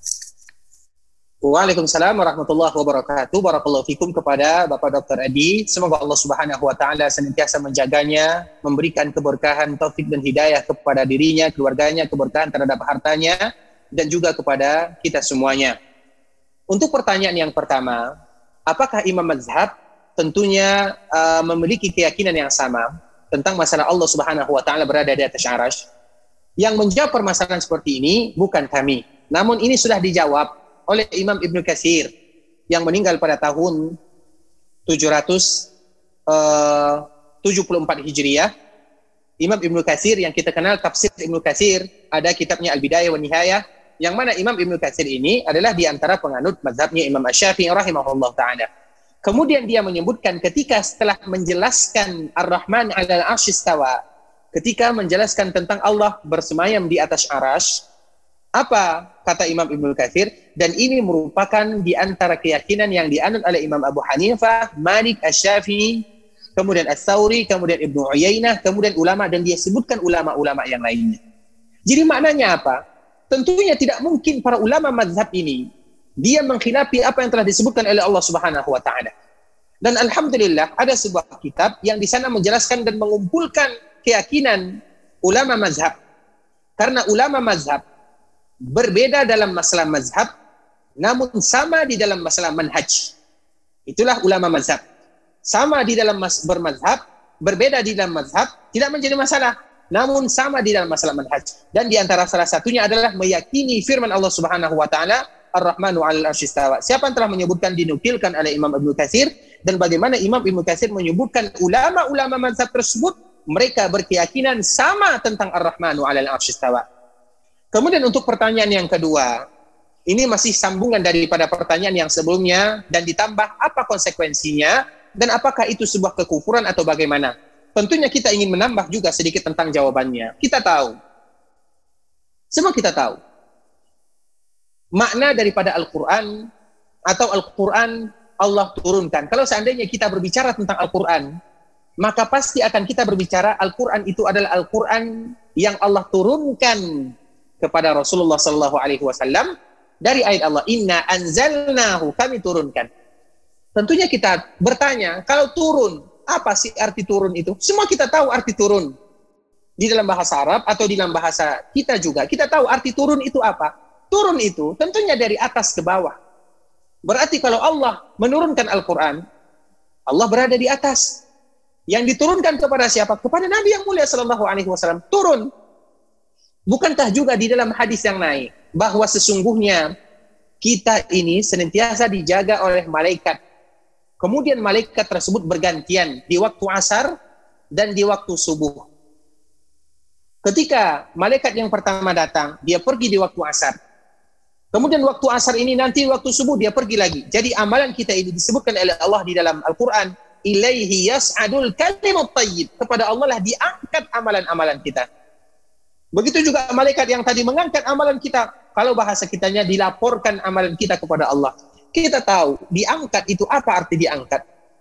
Tentunya di bawah. Dari bawah ke atas diangkat. Kita tahu diangkat. Sehingga dari permasalahan-permasalahan seperti ini, juga seperti yang kita senantiasa mendengar, sesungguhnya Rasulullah Shallallahu Alaihi Wasallam melakukan mi'raj. Makanya sebelum Nabi mi'raj, yaitu berjumpa dengan Allah Subhanahu Wa Taala, Nabi itu dibelah dadanya dan Nabi dibelah dadanya dua kali atau tiga kali. Disebutkan oleh para ulama sejarah. Kemudian di antara bentuk kenapa sebelum Isra dan Mi'raj itu Nabi dibelah dadanya, persiapan berjumpa Allah Subhanahu wa taala. Apa maknanya? Ketika Nabi pergi Mi'raj, Mi'raj itu araja. Araja itu artinya naik. Naik itu apa arti naik? Allah bertemu, bertemu dengan Allah Subhanahu wa taala, berjumpa dengan Allah Subhanahu wa taala. Bahkan kita mengetahui hadis yang sangat jelas yang diriwayatkan oleh Imam Bukhari dan Imam Muslim ke langit pertama bertemu dengan Nabi, ayah kita Nabi Adam. Langit kedua bertemu dengan Nabi Idris. Langit ketiga bertemu dengan Nabi Yusuf sampai langit keenam bertemu dengan Nabi Musa, bertemu dengan Nabi Ibrahim alaihi salam. Kemudian sampai ke Sidratul Muntaha. Apa sih arti daripada itu semua? Sehingga para ulama menyebutkan itu merupakan fitrah manusia yang dibarengi atau yang diiringi dengan dalil-dalil, baik itu dalil Al-Quran, sunnah Rasulullah, ataupun dalil secara fitrah. Dan kita tidak bisa memungkiri seperti ini. Sesuatu yang sudah jelas. Makanya sebuah kisah yang sangat indah yang terjadi kepada Imamul Haramain Al-Juwaini. Imam Al-Juwaini, Imam Al-Juwaini ini adalah salah seorang ulama yang ahli di dalam masalah usul fikih. Kemudian ketika dia berbicara tentang Allah bahwa Allah Subhanahu wa taala tidak bertempat, Allah tidak di kanan, Allah tidak di kiri, Allah tidak di atas, Allah tidak di bawah, tidak di depan, tidak di belakang, tidak di samping, tidak di samping ini. Dia berbicara tentang masalah itu. Dan itu tentunya bertentangan dengan fitrah manusia. Kemudian ada salah seorang yang mendengarkan namanya Al-Hamzani. Maka Imam Al-Hamzani ini, dia mengangkat tangannya, wahai imam, tinggalkan, kami tidak perlu kepada bicara-bicara seperti ini. Allah tidak di atas, tidak di bawah, tidak di samping, tidak di sini, tidak di sana. Da, da angka hadihil ibarat wal kalimat. Tinggalkan kalimat-kalimat seperti ini. Namun aku minta jawaban kepadamu wahai imam, bagaimana dengan hati kita ini? apabila kita berada di dalam kesulitan dan di dalam permasalahan, pasti kita mengangkat tangan kita memohon kepada Allah Subhanahu wa taala. Kita angkat wajah dan tangan kita kepada Allah. Kenapa kita harus langsung secara spontan mengangkat tangan kita kepada Allah? Apa kata Imam Al-Juwaini? Dia diam. Kemudian setelahnya dia mengatakan hayyarani hamdani, hayyarani al-hamdani, hayyarani al-hamdani. Al-hamdani sudah membuat aku pusing kata Imam Al-Juwaini. Maknanya apa? Karena itu fitrah. Dan akhirnya Allah memberikan taufik kepada Imam Al-Juwaini ini tersebut. Fitrah yang tidak bisa kita kita pungkiri. Sehingga kalau seandainya kita memungkiri, berarti sama saja kita memungkiri fitrah. Kalau fitrah sudah dipungkiri, maka akan menyiksa diri sendiri. Kemudian apakah itu termasuk ke dalam uh, kekufuran, masalah keislaman? Tentunya tidak demikian. Karena yang mengatakan Allah tidak di atas arash atau Allah tidak memiliki tidak kanan, tidak kiri, di bawah, di atas, banyak permasalahan yang membuat mereka mengatakan yang demikian. Bisa jadi karena syubhat, atau bisa jadi karena mereka tidak tahu, atau bisa jadi karena mereka mentakwil. Sehingga alasan-alasan ini, maka mereka tidak bisa kita katakan keluar dari keislaman atau masalah kekufuran. Jadi tentunya kita berbaik sangka kepada saudara-saudara kita yang tidak meyakini yang demikian, bisa jadi yang membuat mereka mengatakan demikian adalah takwil. Mereka mencari arti yang lainnya. Namun dengan cara basa-basi. Allah mengatakan Ar-Rahman al asistawa mereka mengatakan kita beriman kepada ayat ini. Namun artinya mereka tetap beriman namun dengan cara basa-basi. Dicari makna ini, dicari makna itu, dicari makna ini. Atau karena syubhat, atau karena syahwat, kita tidak tahu. Sehingga kita tidak bisa menghukum orang demikian dan bahkan para ulama pun tidak pernah mengatakan tentang masalah-masalah seperti ini atau masalah keislaman apakah gugur atau tidak. Para ulama juga tidak membahas seperti ini. Barakallahu fikum uh, wa jazakumullahu khairan. Jazakallahu khair Ustaz. Boleh kita lanjutkan ke, uh, ke pertanyaan berikutnya mengenai al-ulu Ustaz? Al-ulu ini apakah sifat Allah dan al-ulu ini apakah ada kaitannya dengan tauhid uluhiyah, rububiyah atau asma wa sifat? Barakallahu fiik Ustaz. Barakallahu fikum uh, kepada yang bertanya. Tentunya ini pertanyaan yang uh, sangat sulit. Namun kita berusaha untuk menjawabnya sesuai dengan ilmu yang kita miliki. Al-ulu itu tentunya itu adalah sifat nama dan sifat-sifat Allah Subhanahu wa taala. Karena tauhid ini poin penting yang harus kita tahu. Ada tauhid rububiyah, ada tauhid uluhiyah, ada tauhid asma wa sifat. Tauhid itu artinya satu. Makanya diambil kata-kata tauhid. Tauhid itu diambil dari kata-kata wahada yuwahidu tauhidan. Wahid. Arti wahid itu satu. Jadi istilah pembagian tauhid. Sama dengan sholat. Sholat itu satu. Namun kenapa disebutkan oleh para ulama ini rukun, ini wajib, ini sunnah sholat untuk memudahkan Begitu juga tauhid. Tauhid itu kenapa dibagi oleh para ulama? Untuk mengembalikan kepada tauhid itu sendiri. Sehingga kalau kita mau bagi dua, bagi tiga, bagi empat, bagi lima, itu terserah kepada kita. Intinya bagaimana kita memberikan hak Allah Subhanahu wa taala tentang konsekuensi ketauhidan itu sendiri dan ibadah yang diinginkan oleh Allah Subhanahu wa taala. Nah, anggaplah kita membahas atau membagi kepada tiga. Namun tidak mesti kita bagi kepada rububiyah, uluhiyah dan asma wa sifat. Apakah berkaitan dengan uh, nama dan sifat-sifat Allah Subhanahu wa taala? Berkaitan dengan nama dan sifat-sifat Allah Subhanahu wa taala itu sesuatu yang sudah pasti.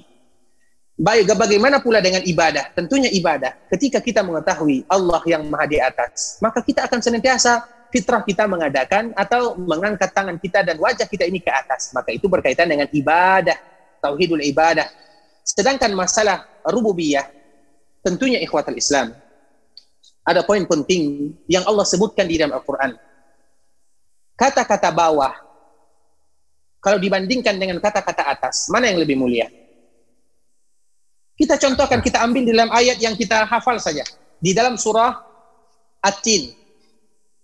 Allah Subhanahu wa taala menyebutkan wa-zaitun, wa-turi sinin, wa hadzal baladil amin. Laqad khalaqnal insana fi ahsani taqwim. Tsumma radadnahu asfala safirin. Asfal kata Allah Subhanahu wa taala. Kemudian kami kembalikan mereka ke bawah. Begitu juga di dalam hadis Nabi sallallahu alaihi wasallam, al yadul ulya khairum min al sufla. Tangan di atas lebih baik daripada tangan di bawah. Sehingga itu merupakan konsep dan semua kita tahu tentang masalah ini. Bahkan singgah sana para raja berbeda. harus harus ada sedikit lebih tinggi dan itu itu makhluk apalagi Allah Subhanahu wa taala. Sehingga di sini berkaitan dengan tauhid Ar-Rabb mengagungkan Allah Subhanahu wa taala, kekuasaan Allah Subhanahu wa taala. Namun bagaimanapun semuanya bisa mencakup kalau seandainya kita tarik sifat tersebut bisa ditarik kepada uluhiyah, rububiyah dan juga bisa ditarik kepada asma wa sifat. Barakallahu fikum wa jazakumullahu khair. Jazakallah khair Ustaz. Selanjutnya, eh, Assalamualaikum Pak Ustadz. Semoga Allah Ta'ala merahmati antum serta jamaah, eh, jamaah kajian Zoom ini. Amin. Ustadz, apa bedanya dengan kitab Syahrus Sun... Oh udah, maaf Ustadz, eh, keulang. Eh, Yang resen. oh ya boleh yang resen. Eh, ini Bu Siti Zaleho. Silakan. Assalamualaikum warahmatullahi wabarakatuh. Waalaikumsalam warahmatullahi wabarakatuh. Saya mohon bertanya Pak Ustadz, ini masalah apa tuh masalah silaturahmi di daerah kami masih memudayakan itu kalau meninggal dunia ada hari ketiga, hari ketujuh, hari ke-40, mereka mengadakan menjemput kami atau mengundang kami untuk acara selamatan dan makan-makan di rumah orang yang meninggal. Nah, baik tetangga kami sekeliling sini. Nah, untuk itu kami sudah tahu bahwa kita tidak boleh makan-makan di rumah orang meninggal, jadi kami tidak menghadiri undangan tersebut. Apakah itu kami sudah termasuk tidak menyambung silaturahmi? Yang kedua, karena eh, kebudayaan seperti itu semua, saudara saya menganggap itu adalah hal bid'ah. Ini mau saya tanyakan, apakah makan-makan di rumah orang meninggal itu termasuk hal yang bid'ah? Eh, sehingga saudara saya ingin pindah dari daerah kami ini. Apakah itu juga memutuskan silaturahmi? Mohon penjelasannya. Jazakallahu khairan. Barakallahu fiikum kepada Ibu Siti. Semoga Allah Subhanahu wa taala merahmatinya, memberikan keberkahan terhadap harta dan keluarganya dan kepada kita semuanya. Di sini ada beberapa poin yang bisa kita sampaikan. Yang pertama, silaturahmi atau kalau lebih bahasanya yang lebih bagus adalah silaturahim. Bahasa yang lebih bagus adalah silaturahim. Silaturahim itu apa sih makna daripada silaturahim? Silaturahim itu adalah ketika seseorang menyambung hubungan dengan rahimnya. Siapa rahimnya? Ada lima. Yang pertama, ayahnya. Yang kedua, ibunya. Yang ketiga, saudara dan saudari ayahnya. Yang keempat, saudara dan saudari ibunya. Dan yang kelima, saudara dan saudarinya. Seayah, seibu, atau seayah saja, atau seibu saja. Itu adalah rahim. Nah, kalau ini yang kita putuskan, maka ini baru disebut dengan tali silaturahim. Namun kalau seandainya tetangga, maka itu tidak disebut dengan rahim. Itu disebut dengan ukhuwah yaitu menyambung tali silatul ukhuwah. Sehingga kita harus membedakan menyambung tali silaturahim dengan menyambung tali silatul ukhuwah. Itu yang pertama. Yang kedua, masalah uh, selamatan. Tentunya ini tidak pantas disebutkan dengan selamatan. Apakah kita mengucapkan selamat kepada orang yang meninggal atau bagaimana sehingga disebut dengan keselamatan apa pun namanya. Kalau seandainya kita melihat fatwa para ulama, dulu pernah dilakukan muktamar Nahdlatul Ulama di Pekalongan pada tahun 1931 Hijriah sebelum negara kita merdeka. Di sana telah diputuskan hukum masalah seperti ini. Tidak boleh dilakukan yang demikian. Dan semuanya sudah jelas, ini adalah tradisi orang-orang bukan Islam yang dilakukan oleh sebagian kaum muslimin. Jadi, mudah bagi kita, para ulama sudah memfatwakan, kemudian kita tahu, bahkan kalau seandainya kita membaca kitab-kitab agama lain, maka kita akan jumpai persis. Bahkan ada orang-orang Hindu ketika terjadi muktamar, muktamar Asia, agama Hindu, yang terjadi pada tahun 2016, belum lama ini, kemudian mereka mengatakan, kita bersyukur kepada Allah, bahwa agama kita dilakukan oleh agama lain. Tradisi yang ada di dalam agama kita dilakukan di dalam agama lain. Di antara salah satunya adalah tradisi satu, tiga, empat, tujuh, dan seterusnya. Sehingga kita mengetahui, tidak perlu kita jawab apa hukumnya. Karena kita semua sudah mengetahui tentang masalah hukumnya. Nah, kalau seandainya demikian, apa yang harus kita lakukan? Ketika ada yang meninggal, yang meninggal itu adalah kesedihan. Ketika ada yang meninggal, maka momen itu adalah momen sedih, bukan momen bahagia. Momen bahagia berbeda dengan momen bersedih. Kalau kita sedang bahagia di dalam kehidupan atau di dalam syariat Islam, seperti kita mendapatkan keturunan anak, ada akikah, makan. Seperti misalnya Allah berikan kemudahan kepada kita untuk menikah, makan, walimah. Itu adalah momen bahagia. Momen kita makan-makan, momen di mana kita bahagia. Namun ketika momen sedang sedih, tidak pas rasanya untuk makan-makan. Orang lagi sedih kita makan. Sehingga syariat Islam sudah mengatur apa yang dilakukan. Orang lain yang membawa makanan ke rumah yang meninggal atau ke rumah mereka yang berduka. Sebagaimana disebutkan Nabi yang mulia sallallahu alaihi wasallam. Sehingga kita mengetahui aturannya.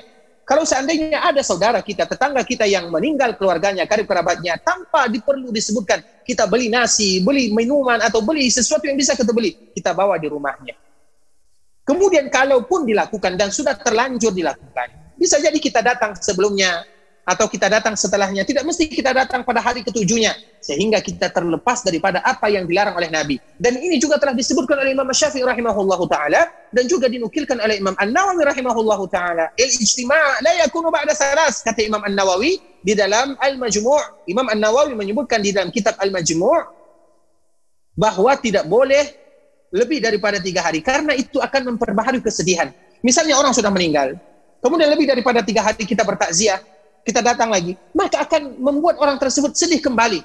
Sehingga Imam Nawawi melarang yang demikian. Dan itu adalah bentuk daripada niyahah. Begitu juga yang disebutkan oleh Imam, Imam yang lainnya. Namun kalau seandainya tetap dan kita sudah terlanjur, maka makanannya halal. Jadi makanan yang dimakan itu tetap halal. Namun tradisinya kita harus sedikit merubah caranya. Itu yang perlu kita lakukan. Dan semoga Allah subhanahu wa ta'ala menjaga kita, mengampuni dosa saudara kita yang sudah mendahului kita, menjadikan perkuburan mereka taman di antara taman-taman surga dan Allah berikan kepada kita semua husnul khatimah. Barakallahu fikum. Jazakallah khair uh, Ustaz. Ustaz, mohon maaf ini uh, Ustaz masih bisa berapa pertanyaan lagi? Silakan. Oke, baik. Uh, saya bacakan. Assalamualaikum Ustadz, izin bertanya apakah betul kita tidak wajib memilih salah satu mazhab? Jazakallah khair. Tafadol. Uh, ini panjang jawabannya, mungkin kita undur saja di pertemuan yang berikutnya karena jawabannya sangat panjang sekali supaya lebih jelas apa hukumnya. Jadi kami mohon maaf, bukan kita tidak mau menjawabnya karena panjang. Takut habis waktu nanti untuk satu pertanyaan ini dan insya Allah di pertemuan yang berikutnya uh, kami mohon kepada uh, Bapak kita untuk mengulang kembali pertanyaan tersebut. Barakallahu fikum wa jazakumullahu khair. Baik, Ustaz. Boleh uh, kita lanjut ke penanya uh, Pak Bahtiar. Assalamualaikum warahmatullahi wabarakatuh Ustaz. Waalaikumsalam. Waalaikumsalam warahmatullahi wabarakatuh. Alhamdulillah kasih kesempatan. Semoga Ustaz kasih kesehatan. Amin. Amin. Amin. Ustaz, saya mau nanya. Eh, kita tahu semuanya bahwa uh, mengenai ayat-ayat untuk akidah ini hukumnya wajib kita imani saja. Uh, tolong uh, bagaimana kaidah-kaidah menentukan kita wajib mengimani itu saat apa? Adakah uh, kaidah oh ini boleh diimani, hanya diimani, oh ini bisa ditakwil atau bagaimana kaidah-kaidah untuk menentukan hal itu saat mohon dijelaskan. Terima kasih. Assalamualaikum warahmatullahi wabarakatuh. Barakallahu fikum kepada Bapak Bakhtiar. Semoga Allah Subhanahu wa taala senantiasa memberikan kepadanya kesehatan panjang umur di dalam beribadah kepada Allah Subhanahu wa taala, keberkahan di dalam kehidupannya dan juga kepada kita semuanya tentunya di dalam masalah uh, kaedah-kaedah di dalam terutama kaedah-kaedah di dalam masalah akidah terutama di dalam masalah ayat-ayat Allah Subhanahu wa taala para ulama mereka sudah menulis kitab-kitab yang sangat mulia sekali terutama tentang masalah ayat-ayat Allah Subhanahu wa taala intinya intinya di dalam masalah di dalam masalah akidah karena nanti insya Allah nanti ada keedah khusus karena berbicara masalah keedah itu juga butuh uh, buku khusus dan buku pembahasan secara khusus karena memang para ulama itu telah menulis kaedah-kaedah yang harus kita ketahui. Dan di antara salah satu kaedahnya sebagaimana yang disebutkan oleh Imam Ahmad. Imam Ahmad ketika dia menulis sebuah kitab Ar-Raddu ala, ala Zanadiqah wal Jahmiyah yaitu bantahan terhadap orang-orang zindik dan orang-orang Jahmiyah. Dan disebutkan di sana ketika memahami ayat-ayat Allah Subhanahu wa taala dan ini Imam Ahmad yang menyebutkan Imam Ahmad yang meninggal pada tahun 261 Hijriah kaidah secara umum di dalam kitab yang tadi telah kita sebutkan min ghairi ta'wilin tanpa ayat tersebut ditakwil ber, berkaitan dengan akidah ya. Ini bukan masalah yang lainnya. Bukan berarti takwil tidak boleh namun kita ketika kita berbicara tentang masalah akidah min ghairi tanpa kita takwil wala tahrib tanpa kita selewengkan maknanya wala tafwid tanpa kita serahkan kepada Allah. Serahkan Allah yang mengetahui. Ketika kita berbicara tentang nama dan sifat Allah, kita tidak tahu sama sekali dan mengatakan Allah yang mengetahui. Maka itu juga bukan di antara akidah Ahlus Sunnah wal Jamaah. Min ghairi ta'wilin wala tahrifin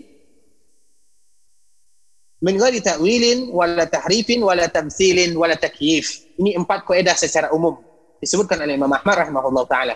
Tanpa ditakwil, takwil itu oh, panjang maknanya, nanti insya Allah akan kita jelaskan sedikit. Wala tahrif tanpa kita selewengkan, tanpa kita rubah-rubah. Inilah disebutkan oleh uh, para ulama sedikit contoh tentang masalah pembahasan yang kita bahas. Masalah Ar-Rahmanu 'alal arsy istawa. Istawa. Kalau seandainya kita tulis dengan bahasa Arab istawa, istawa. Apa kata sebagian para ulama? Tahrif sebagaimana yang dilakukan oleh orang-orang Yahudi terhadap firman Allah yang disebutkan oleh Allah dalam surah Al-Baqarah ketika Allah mengatakan qulu qulu ketika kalian masuk ke dalam Baitul Maqdis maka katakanlah hittah yang dikatakan atau yang diperintahkan oleh Allah adalah hittah ha ta dan ta marbutah hittah namun apa yang mereka lakukan ditambah dengan huruf nun menjadi hintah hintah itu artinya makanan hintah itu artinya ampunkan dosa kami ya Allah maknanya ketika Allah memerintahkan mereka masuk ke Baitul Maqdis Allah memerintahkan mereka untuk bermohon agar Allah ampunkan dosanya. Namun apa yang mereka minta? Hinta, hinta, hinta. Mereka tambah huruf nun. Begitu, begitu juga dengan masalah istawa. Ditambah oleh sebagian kaum muslimin istaula. Nunnya orang Yahudi, lamnya orang-orang yang mentakwil dan mentahrif firman Allah Subhanahu wa taala. Apa bedanya? Allah Subhanahu wa taala sudah menyebutkan tentang orang-orang yang berubah. Ayat-ayat di dalam Al-Quran di antaranya adalah yang terjadi kepada Bani Israel Allah perintahkan mereka kepada mereka, "Qulu hittatun naghfir lakum khatayakum." Katakan hittah, namun mereka mengatakan hintah. Allah mengatakan kepada kita Ar-Rahmanu 'alal 'arsy istawa, istawa, istawa. Dirubah menjadi istaula, istaula, istaula. Apa bedanya? Sehingga di sinilah perlu jangan ditakwil, jangan ditahrif. Kemudian begitu juga, wa tafwid, jangan diserahkan kepada Allah. Kita tahu maknanya. Yang kita tidak tahu adalah hakikatnya. Makna kita tahu. Karena tidak mungkin Allah berbicara kepada kita tanpa kita tahu maknanya. Nanti insya Allah akan kita jelaskan. Kemudian wala tamsil tanpa kita serupakan Allah tidak pernah serupa dengan makhluknya. Empat koedah ini, empat koedah yang uh, yang yang sangat agung sekali. Namun karena waktu tidak memungkinkan kita untuk menjelaskan satu persatu, uh, di sela-sela belajar kita insya Allah akan kita jelaskan sedikit demi sedikit. Barakallahu fikum. Jazakallah khair Ustaz. Ini masih ada beberapa pertanyaan lagi. Apakah Ustaz berkenan untuk menjawab atau mungkin kita Silakan. Uh, sambung di dua minggu lagi Ustaz? Silakan karena ini uh, mukadimah ya, jadi tidak menjadi masalah. Ada sedikit bonus yang kalau itu. Baik, jazakallah khair Ustaz. Uh, uh, selanjutnya, ya. Eh, Bismillahirrahmanirrahim. Izin bertanya Ustadz, dalam Al-Quran ada disebutkan seorang badui yang menyatakan beriman, tapi diluruskan supaya mengatakan Islam saja. Timbul pertanyaan apakah orang baru masuk Islam bukan berarti sudah beriman, atau apakah orang yang sudah Islam sejak lama bisa juga belum beriman? Barakallahu fikum kepada Bapak kita yang bertanya, walaupun ini di luar tema ya, namun ini berkaitan dengan iman dan Islam yang Allah sebutkan dan ayat yang tadi disebutkan disebutkan oleh Allah di dalam surat Al-Hujurat atau di akhir-akhir surat Al-Hujurat. Tentunya masalah iman dengan Islam secara umum dan secara singkat. Batasan yang paling luar adalah keislaman. Islam itu kalau seandainya kita bikin lingkaran, lingkaran Islam, lingkaran yang paling luar Kemudian dibikin lagi lingkaran. Di dalam lingkaran Islam itu ada lagi namanya lingkaran iman. Kemudian di dalam lingkaran iman itu ada lagi lingkaran ihsan. Inilah tiga tingkatan. Islam, iman, ihsan. Seluruh mereka yang ihsan pasti beriman dan pasti Islam. Seluruh mereka yang iman pasti Islam. Dan seluruh mereka yang Islam belum tentu iman, belum tentu ihsan. Seluruh mereka yang Islam dan iman belum tentu ihsan. Itulah tingkatannya. Itu jawaban secara singkat Uh, karena memang di sini terdapat perincian yang sangat banyak disebutkan oleh para ulama, terutama di dalam mengatakan iman. Belum lagi nanti bagaimana kita mengatakan iman. Boleh nggak saya mengatakan saya beriman? Atau harus mengatakan saya beriman insya Allah? Itu pembahasan yang sangat panjang. Namun secara singkat, sebagaimana kita sebutkan lingkaran yang tadi telah kita contohkan. Barakallahu fikum. Jazakallah Ustaz. Selanjutnya saya bacakan lagi. Mohon penjelasan matan al-ulu dan hubungannya dengan dalil surat Al-Ghafir 19 di halaman 11 Ustaz. Ulang lagi pertanyaannya, Barakallahu Fikum. Mohon penjelasan matan al-ulu dan hubungannya dengan dalil di surat Al-Ghafir 19 di halaman 11.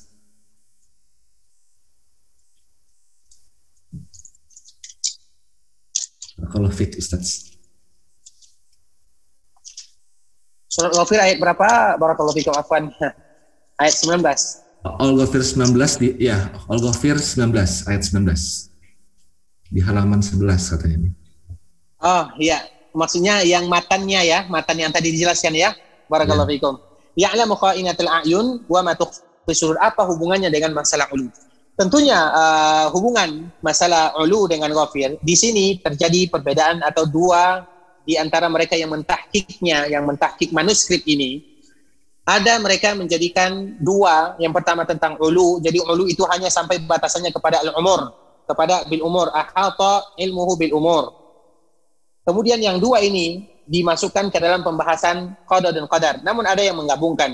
Namun bagaimanapun ya'lamu kha'inatul uyun wa ma tukhfi sudur itu uh, hubungannya dengan ulu dia lebih dekat hubungannya dengan masalah uh, nama dan sifat-sifat Allah Subhanahu wa taala. Jadi dia lebih dekat kepada kalimat yang kedua. Karena sebagaimana yang kita ketahui, biasanya domir atau kata ganti di dalam bahasa mana saja itu harus kita hubungkan dengan kalimat yang paling dekat.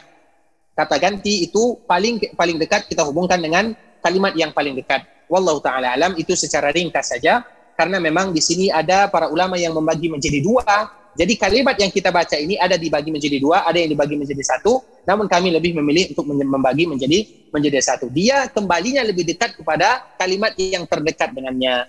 Jadi kalimat yang terdekat dengannya adalah masalah-masalah wahwal jawadul ghafur. Bagaimana di antara konsekuensi beriman kepada Allah dan apa hasil daripada keimanan tersebut dan apa hasil daripada keimanan kita beriman kepada qada dan qadar tersebut.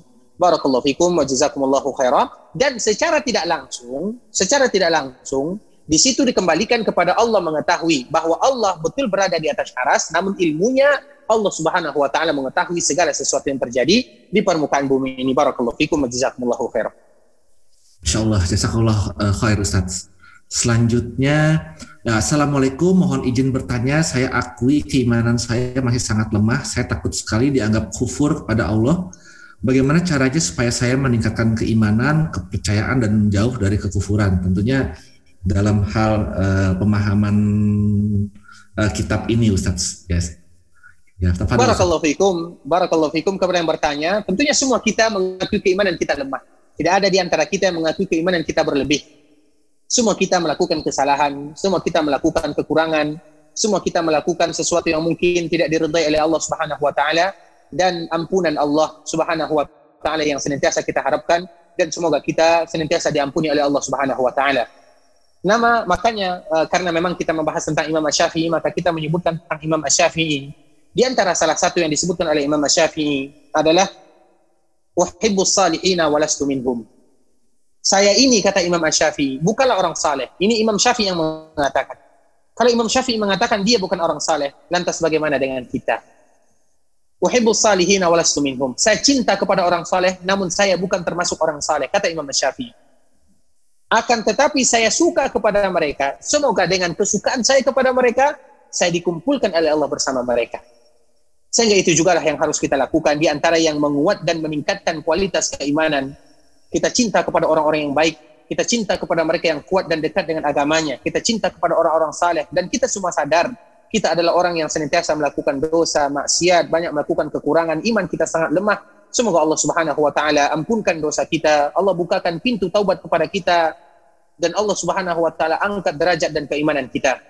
Kemudian juga di antara hal yang kita lakukan untuk menguatkan dan memperkuatkan keimanan kita, sebagaimana yang disebutkan oleh Rasulullah Sallallahu Alaihi Wasallam, bahwa iman itu ibarat pakaian. Sebagaimana pakaian kalian bisa rusak, begitu juga dengan keimanan. Nah, fas'alullaha an yujidadil imana fi qulubikum kata Nabi yang mulia. Maka hendaklah kalian bermohon kepada Allah agar Allah senantiasa memperbaharui keimanan kita. Bagaimana cara kita memperbaharui keimanan? Yang pertama adalah dengan membaca Al-Qur'an. Sebagaimana kata Nabi sallallahu alaihi wasallam, yang kedua adalah dengan senantiasa mengucapkan kalimat tahlil la ilaha illallah atau asyhadu an la ilaha illallah asyhadu anna Muhammad Rasulullah. Kemudian yang ketiga adalah dengan senantiasa berdoa kepada Allah. Kemudian yang keempat adalah dengan kita menghadiri halaqah-halaqah zikir, halaqah-halaqah ilmu karena di sana dibacakan ayat-ayat Al-Qur'an dan sunnah Nabi sallallahu alaihi wasallam. Yang keempat adalah kita bermuhasabah. Kemudian yang kelima adalah kita menghadiri mencari anak-anak yatim, orang-orang fakir, orang-orang miskin, orang-orang yang terlantar, janda-janda kaum muslimin yang membutuhkan bantuan. Sehingga dengan demikian tergerak hati kita, lunak hati kita, lembut hati kita, air mata kita akan menetes. Kemudian kita bermohon kepada Allah, Ya Allah, terima kasih terhadap nikmat yang kau berikan kepada kami dan itu adalah di antara yang akan membuat kita senantiasa kembali kepada Allah Subhanahu wa taala. Itu jawaban secara singkat. Barakallahu fikum wa jazakumullahu khairan. Jazakallah khair Ustaz. Ini uh, berikut merupakan pertanyaan terakhir. Assalamualaikum, mengapa akidah bisa berpecah dan melenceng pada masa-masa awal Islam? Bukankah pada masa tersebut banyak sekali orang-orang yang memahami Islam, bahkan masih hidup para sahabat Rasulullah? Barakallahu fiikum ikhwatal Islam, saudara kaum muslimin, kaum muslimat rahimani wa rahimakumullah. Kita harus membedakan ada yang namanya sunnatullah, Allah Subhanahu wa taala mudah bagi Allah Subhanahu wa taala untuk menjadikan semua manusia yang ada di bumi ini semuanya Islam, mudah bagi Allah. Mudah bagi Allah Subhanahu wa taala untuk tidak menciptakan iblis, mudah bagi Allah Subhanahu wa taala. Itulah yang disebut dengan sunnatullah, sunnah kauniyah. Dan di antara sunnah kauniyah tersebut adalah hadis Nabi sallallahu alaihi wasallam.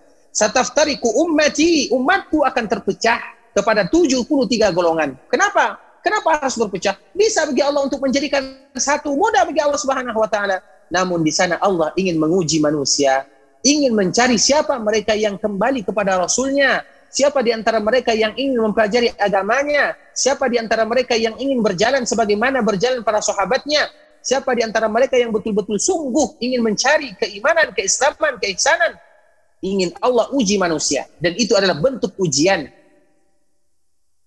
Dan semoga Allah Subhanahu wa taala menjadikan kita di antara yang lulus di dalam ujian tersebut dan kita termasuk di antara yang disebutkan Nabi Shallallahu alaihi wasallam setelah Nabi Nabi menyebutkan bahwa umat ini terpecah kepada 73 golongan, satu golongan yang selamat. Siapa dia? Al jamaah, mereka yang berjamaah. Atau di dalam riwayat yang lain, ma ana alaihi yauma wa ashabi. Mereka yang berpegang, berpedoman kepadaku dan kepada para sahabatku. Walaupun di sini pembahasannya sangat panjang, namun ini yang bisa kita sebutkan ini adalah bagian daripada sunnah kauniyah, sunnatullah yang ada di permukaan bumi ini. Mudah bagi Allah. Kalau kita sebutkan mudah bagi Allah menjadikan kulit kita semuanya sama. Namun kenapa berbeda?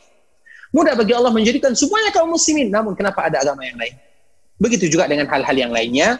Barakallahu fikum wa jazakumullahu khairan. Irji'i ila rabbiki radiyatan mardiyah.